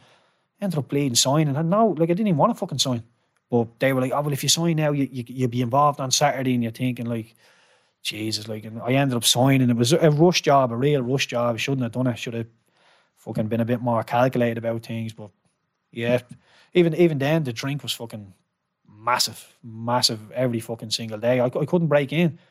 Like I, I had a bit of weight on me in the pre-season coming into Barnsley, and I couldn't lose the weight. And like hmm. they were looking at me going, "You're fucking, we're flogging you every day. You're running every day. The weight's not moving. Like what the fuck?" I, like, I knew why. Yeah, But drinking, yeah. they saw the day, but I don't think people pussyfooting around the issue and all Yeah. that. Like, but yeah, no, it didn't last long. Do you think is it becoming more overwhelming now? Is your problems catching up on you at this stage? Like the layer you're getting here, Are you Yeah. Like, I'm, I've not got much running left from these problems. Could you feel it all coming to a head? I could feel, I could feel it coming to a head mentally, and I could feel it coming to a head physically because, like, I started off as a left winger, running past people and crossing the ball, like high energy, direct running, and then a couple of years down the line, I'm a fucking centre midfielder, like, and can't move, can't mm. track people when they run off me, and it was just because of the weight I was carrying. I was seeing the things that was happening. I just physically couldn't get myself where my mind knew I should be, and it was so frustrating. And I think even that probably led me to the drink. The fact that I knew I, what I needed to do, and I knew I could have been doing better. And there was players that I was head and shoulders above at youth level, but they'd caught me up now because mentally and physically I just wasn't at it. And that was annoying me because I was seeing them getting accolades that I thought I should be fucking doing this, and it just drove me deeper and deeper into the hole I was in, rather than giving me a bit of fire to come out of it. Mm. But I think one of the biggest things I did wrong was when I I set goals for myself. I wanted to play in the Premier League and I wanted to play for my country. I, I never put a number on it, and I done them two things by twenty one. Yeah. So after that, like I, a fire just like in my belly, it was gone. I, I just thought, well, I'm here to make a few bob, and then that's it. Now it was like proving a point that I could play football was it was out the window. Like It's a mad one. As I seen, I seen this told the story before. I don't. think- I can't remember which club you were at. But when you were in the stadium and you were warming up. Yeah, Preston. Yeah, no, that that was when I, I nearly fucking like that. That was when the alarm bells were ringing. But again, I, ju- I just brushed it off. We were playing. I was playing for Barnsley, and uh, we were actually playing Preston on Boxing Day. So Christmas is obviously a bad time for like foreign footballers in England.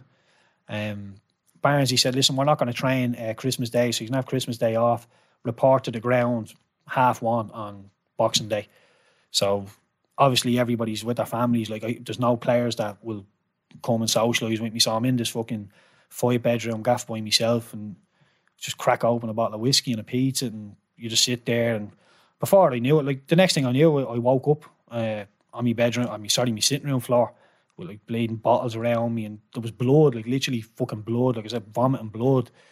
And it just the the taxi driver banging on the door, like dum dum dum. And I went and woke up and answered the door, and he was like, "What the fuck?"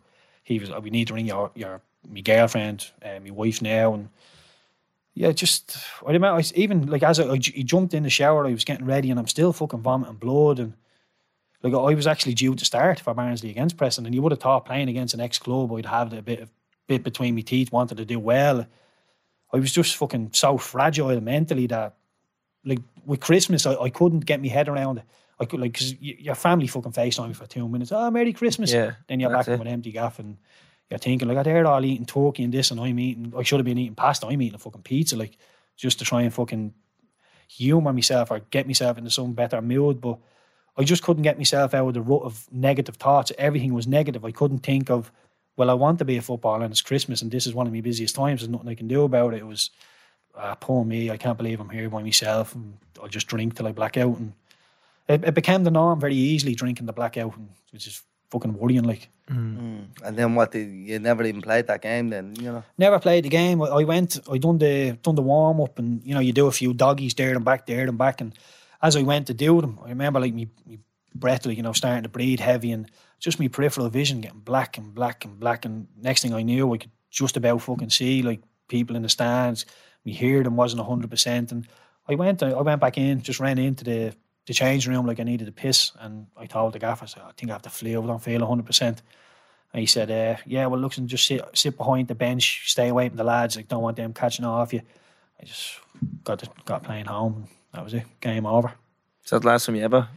No, I played in the League of Ireland when I come back, but that, That was that, was it. the end of your career in England. Yeah, done. Was that when and when did you have the moment in the bat then? Oh, that was a couple of years later. Like I'm drinking and puking blood, but literally that between the game and that night, I'm back out on the piss in Dublin that night. Like, so although, but I, I do think me leaving, although Barnsley are probably getting a bit annoyed at me at this stage, I'm still a Barnsley player, but I think I got a bit of a fright with the blood. And I Yeah. thought, I need to be around somebody here because somebody might twig what's going on and help me. And I, I just got worried. I think I can't be alone here because I'm going to fucking die. So I just got myself home, but I kept drinking, but I was at home. So I felt a little bit better about things. So what you came back to play here then? I came back. I, I didn't come back to play. Like in my head, I was just coming back to uh, to sort my head out. But I ended up. Uh, an, an uncle of mine, John McDonald, was the, the manager of Drogheda. And he said, "Oh look, we're fucking we're not great. We're going to get relegated. Just come in and play the last couple of games of the season for me." So I was like, "Ah, listen, I'll do it. I'll see if if I if I like it." Played the first game, got beat by Limerick four one, and John left. John left the club after that. Just left me there for the next seven games. But it got me foot back in the door, and I I, was still drinking like a fucking lunatic. Jordan, like heavy as fuck. Couldn't get round the pitch and play. Signed for Pats then, thinking maybe I'll kick on. Like I, t- I played played for Pats for two years, and I think I probably played about four good games, and and it was all, they were all in Europe. Because like they, they get the week to week in the League of Ireland, it's just ah Finn Harps this week, this fucking this week. But then once the European games roll around, people start getting professional. It starts like the the media are coming in to talk. Yeah. It starts feeling like a big game. So I, I built myself up for them games, but once they were gone and the level dropped again, I was just like, fuck this, I'm back on the gargle. I just, I don't know, maybe it was just a bit of a, like I felt I should have been playing at a better level and I couldn't come to terms with, so I just fucking kept drinking and drinking and yeah, I, I just got myself into a dark place I couldn't get out of, you know. Why is you retired at then? I was done, done in England for about, was it 27, 26, 27 I was done in England. Uh, completely done by, well, yeah, by 28, 29. And is that when you had the was in the bat? Yeah, well, I think I was 28 when I stopped drinking. I'm 33 now, so yeah, sometime in around 28, I just and it's it's not even like a, a like a, a physical thing. I say oh, I done it because of this. It was literally a mental thing. Just Yeah, sitting in the bath and my, 100%. my mind just snapped. Yeah. I just crying. I said I can't fucking do this anymore. Like I'm I'm drinking like a lunatic. My mind mentally, I'm just I'm not right. And Yeah, I just need. But my wife, we were having me and my wife were having a few problems trying to conceive as well. So that was on me on my mind. And doctors were saying to me, maybe you should lay off the drink a bit to allow yourself a better chance. And yeah, like we were we were hitting the post a few times, and eventually we, she fell pregnant with Teddy, and that sort of kick-started me into it as well. Like having a little boy just made me come around and think, if I'm not going to be there for him, who the fuck is? Like so. Hmm. Yeah, you, just made me think I need to set a bit of a better example, not just for Teddy, but for my girls as well. So, mm. yeah, so sort yourself out in the end. Brave decision. It's a bleeding tough journey.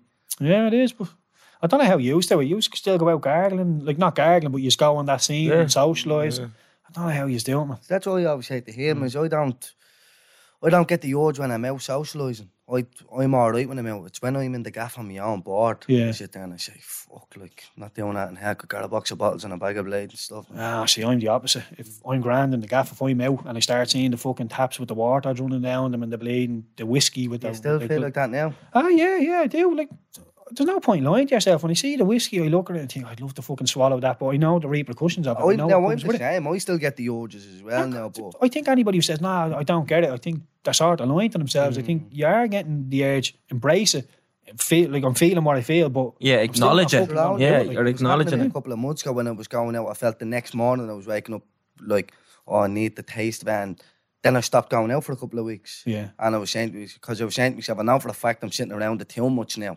I was going out like two or three nights a week, not because obviously I- I'm in recovery, so I'm not drinking. And then I was saying, why am I getting the urge so frequent now? It must be because I'm sitting around it. Yeah. So I stopped going out for a couple of weeks. And now I'm grand now. I go once every week or two. Every mm. two weeks we go out on a night. I'll have a few non-alcoholics and I'm grand. Yeah. But I think the more I was sitting around it, the more I was missing it. That was good though that you you you're seeing that yourself. Like I'm around this a bit too much. I'm starting to get that thought Well, I in my was head ringing too many times now. Yeah, I was ringing people that I know, like obviously Will White and stuff like that, who were in recovery as well, and saying, "Listen, I fucking need to have. I feel like I want to have a gargling." And saying, "You're probably sitting around it too much, you know, getting a bit of Yeah. advice off people here and there, and that's it's good to have contacts like that. You know what I mean? Yeah, You of can drop course, a bit yeah. of knowledge on you. Mm. yeah. So That's not till you get older you realise all this shit is like Yeah. How fucking precious your time is and not to be going around yeah, fucking. so so slippery that slope. Like Yeah. you start off with one a week and one night a week, and Yeah, but that's like even at the time, like obviously I, I'm drinking ridiculous amounts, but I never felt like an alcoholic. Mm. It's that's the weird thing. Like it, I never thought I'm an alcoholic, and I I think that was because the the thing I had in my head of an alcoholic, an alcoholic couldn't go up and play football like Yeah. I do. So I'm not an alcoholic. So now I am an alcoholic. It's just I managed to do what I do. It's only a couple of hours work a day as a footballer, so it's although it's physical, it's Yeah. it's not that long. So And you're young. yeah, and well. I, you know, when you're doing a possession box, if there's four or five lads, you can play Casper the Friendly Ghost and just fucking hide in the corner. Yeah. Just pass it to me and you hide behind somebody. Yeah. So it's all variable, but not actually fucking wanting it at all. Like, so there's little things you can fucking do to hide. And Do you miss the ball, Keith? uh, I don't. I do, I do miss it, but like I, I'm training Pat's under 17, so I get me little fix of the dressing room and stuff through that. Like the lads are good, and tactically, I, I still uh, I have a bit of an input there, so I enjoy that sort of thing. And with the co-commentary as well, like you're, you're constantly looking how teams are playing, how they're going to win, how they're going to defend properly. So I get to break things down on a different level than playing. So I enjoy that sort of stuff, but the 90 minutes of football was grand for me. I always enjoyed it. It was the shit that came after. Like, like when you play for Blackburn, you go out to a restaurant, somebody has something to say to you. Away, Yeah. you go somewhere else, somebody has something to say to you. So even and then social media was just starting to come into it as well when I when I was starting to play. So that sort of stuff, I, I really had no time for. I didn't know how to deal with it and mentally. So yeah, I, I don't really miss the game, but I am getting me a little fix here and there, you know, from Yeah. tactics and stuff like that. And you're you're going to be able to come at coaching from a different perspective, not just the tactics, but like you're going to understand that these are humans as well.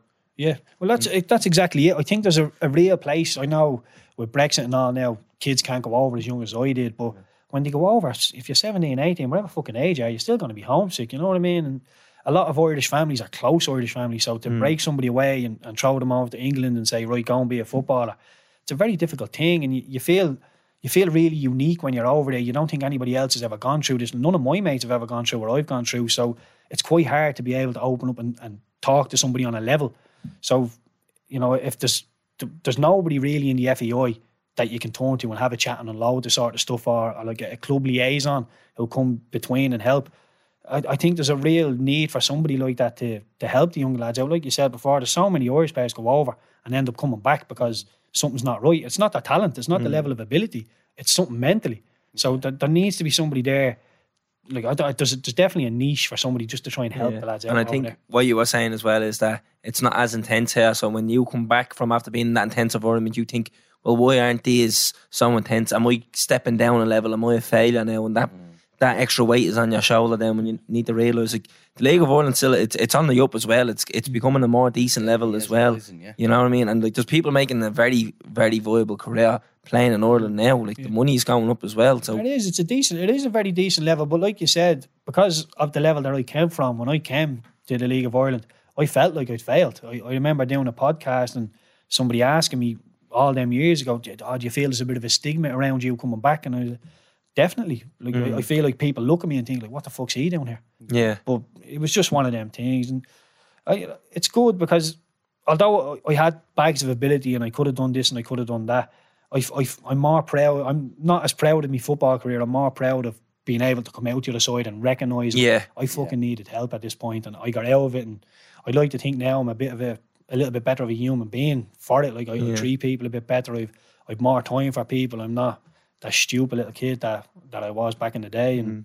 Definitely lost that fucking ego as well. And you can teach these kids a lesson so they don't have to go through what you went through. That, on but that's knowledge, that's yeah. a big thing. Like when I was asked to coach the 17s, I thought it's not really for me because I was a bit of a fucking nightmare as a child. I think imagine talking to somebody like me Yeah. as a child. But I remember saying to one of the kids at, at the at patch like, "Oh, you need to do this," and their reply was, "Thank you, I appreciate it." I couldn't get over it, like how nice they were and how much they wanted to take Yeah, on board. yeah. I just thought this is fucking brilliant. If you got somebody who wants to learn, I'm all in. I'll fucking help you all day. Yeah. Brilliant. Yeah. What's your biggest achievement in your career? Do you think? Do you look back? What's your biggest? Um, I don't know. I suppose playing for Ireland. yeah. But yeah, it's, it's it was weird. Like again, like like I said, I, I was in probably 30, 30 Ireland squads, and I only got six caps. So that like the first thing that comes into my head is I should have got more. But Getting a cap is still unbelievable. yeah, I know, but it's it's it's that thing, isn't it? Of always having in your head, I could have done, I should have done, and I have X, Y, and Z reasons why I should have done. But you know, like I said, I try and flip it on its head and make it a positive thought and say, you know, I should have done more, but at least I got six. So yeah, maybe uh, yeah, playing for Ireland for the first time, the Argentina game would have been probably a big one. Yeah. Who's the best player you ever played with? Do you know, I, I'm not going to say the obvious. A wit, wit or against With. Well, Yeah. give us whiff. Yeah, first. go on then, yeah. wit. Uh, Against the obvious is obviously going to be the Messi one. Or the Yeah, but that's what I'm not going to say Messi or Ronaldo. Uh, the best player they played was probably Craig Bellamy at Blackburn. He was fucking brilliant. Him, Roque Santa Cruz. What was he like as a person? He was cutthroat. Like really Yeah. cutthroat. He, he'd, uh, Some mad stories about Bellamy and stuff. ah, he was he was off the wall. He was a nice fella. Like he was a nice fella, but he, he had a switch in him. But he was fucking brilliant. And um, that season he came to Blackburn with Mark Hughes. He went to Liverpool after Yeah, that and then went to Man City. He was fucking unbelievable. But the way he trained, the way he's like I remember a couple of kids, I was one of the kids that come up to train with the first team and him saying, like, what are you doing here? You're shy. Yeah. Like not to me, he was saying to other kids and you're thinking like he's just cutthroat. Like, you know, he thought I was all right, so I, I got away with it. But if he didn't think you were good, he, he let you know like he was Madness. fucking cutthroat. But I played against the, the obvious one, Ronaldo, Messi, but Rivaldo. Rivaldo? Who did? Yeah, I played you against play against Rivaldo. Rivaldo? Uh, he was at Galatasaray in a, a pre-season game. And he played for Blackburn, and I don't, can't even remember what fucking country it was in. Now, He won against Liverpool. Did he play well this game, or was he just like he was iconic and you got to play against him at the back stretch of his career, so you count that as the best player you Yeah. play against? Yeah, he wasn't great.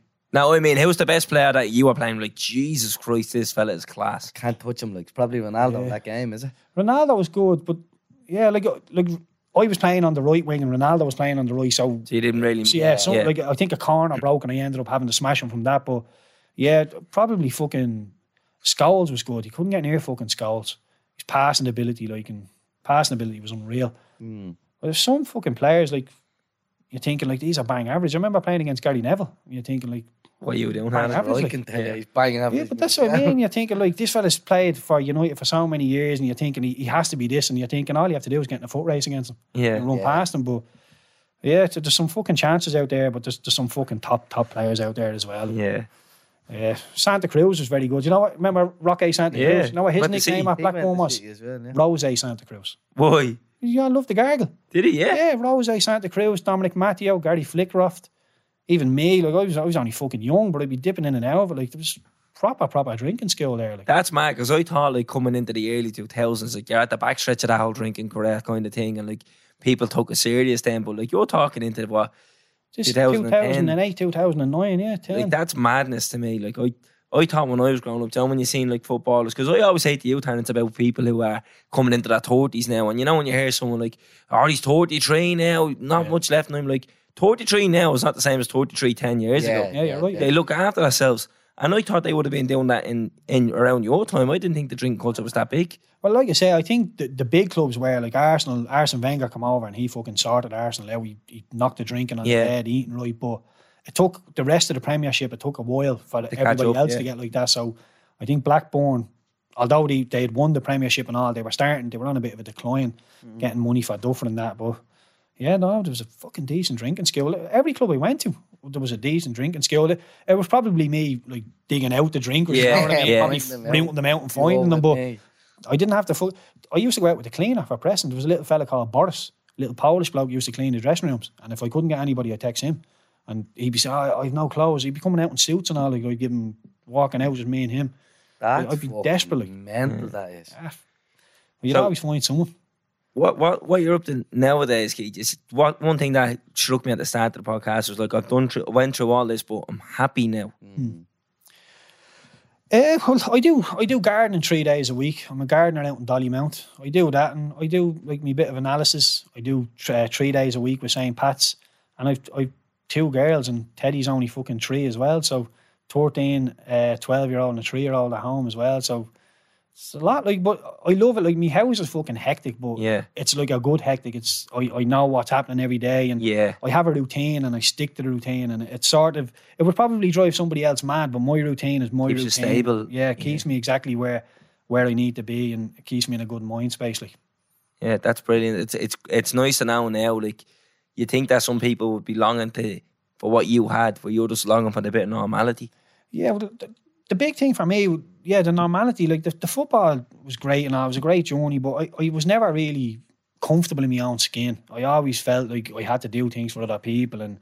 Like I'd walk into a room and people go, "There's the footballer," and you sort of had to hold yourself in a Yeah. certain way, and Get a You know, reputation. Yeah, you, you had to be a certain like hold yourself in, in certain situations. Whereas now I'm just just happy in my own skin. Yeah. And like if, if I was to walk out here and you said I don't really like him, it, it wouldn't really bother me. Like you know what I mean? In the nicest Yeah. possible way. I'm just I'm just comfortable. I don't need I don't long for acceptance like I used to.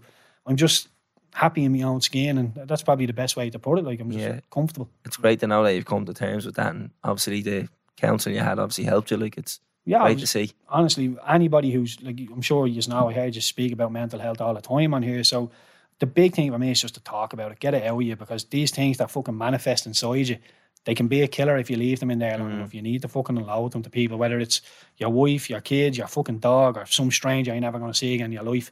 Just fucking allow it to somebody. It, it, once you start doing that, you're, you're on the road to recovery. You just need to unload it. Yeah, that's brilliant. Brilliant, yeah. Yeah. You got anything else? No. You happy? Yeah. Yeah, We'll wrap this one up, Keith. Thanks for coming in. It was Mm, honestly fine, let's- this bleeding brilliant. This was. Yeah, nice one for coming in, Keith. Yeah. Right. That's it. Right. Take us out, Chris. Boom. Subscribe to this podcast for free on the Go Loud app. What you waiting for? Put your back in it. Just a little more. Throw your weight in it now. Tell your body you can. Walk it hard and long. When you finish that The hip knocker. song, go down, go down, go down.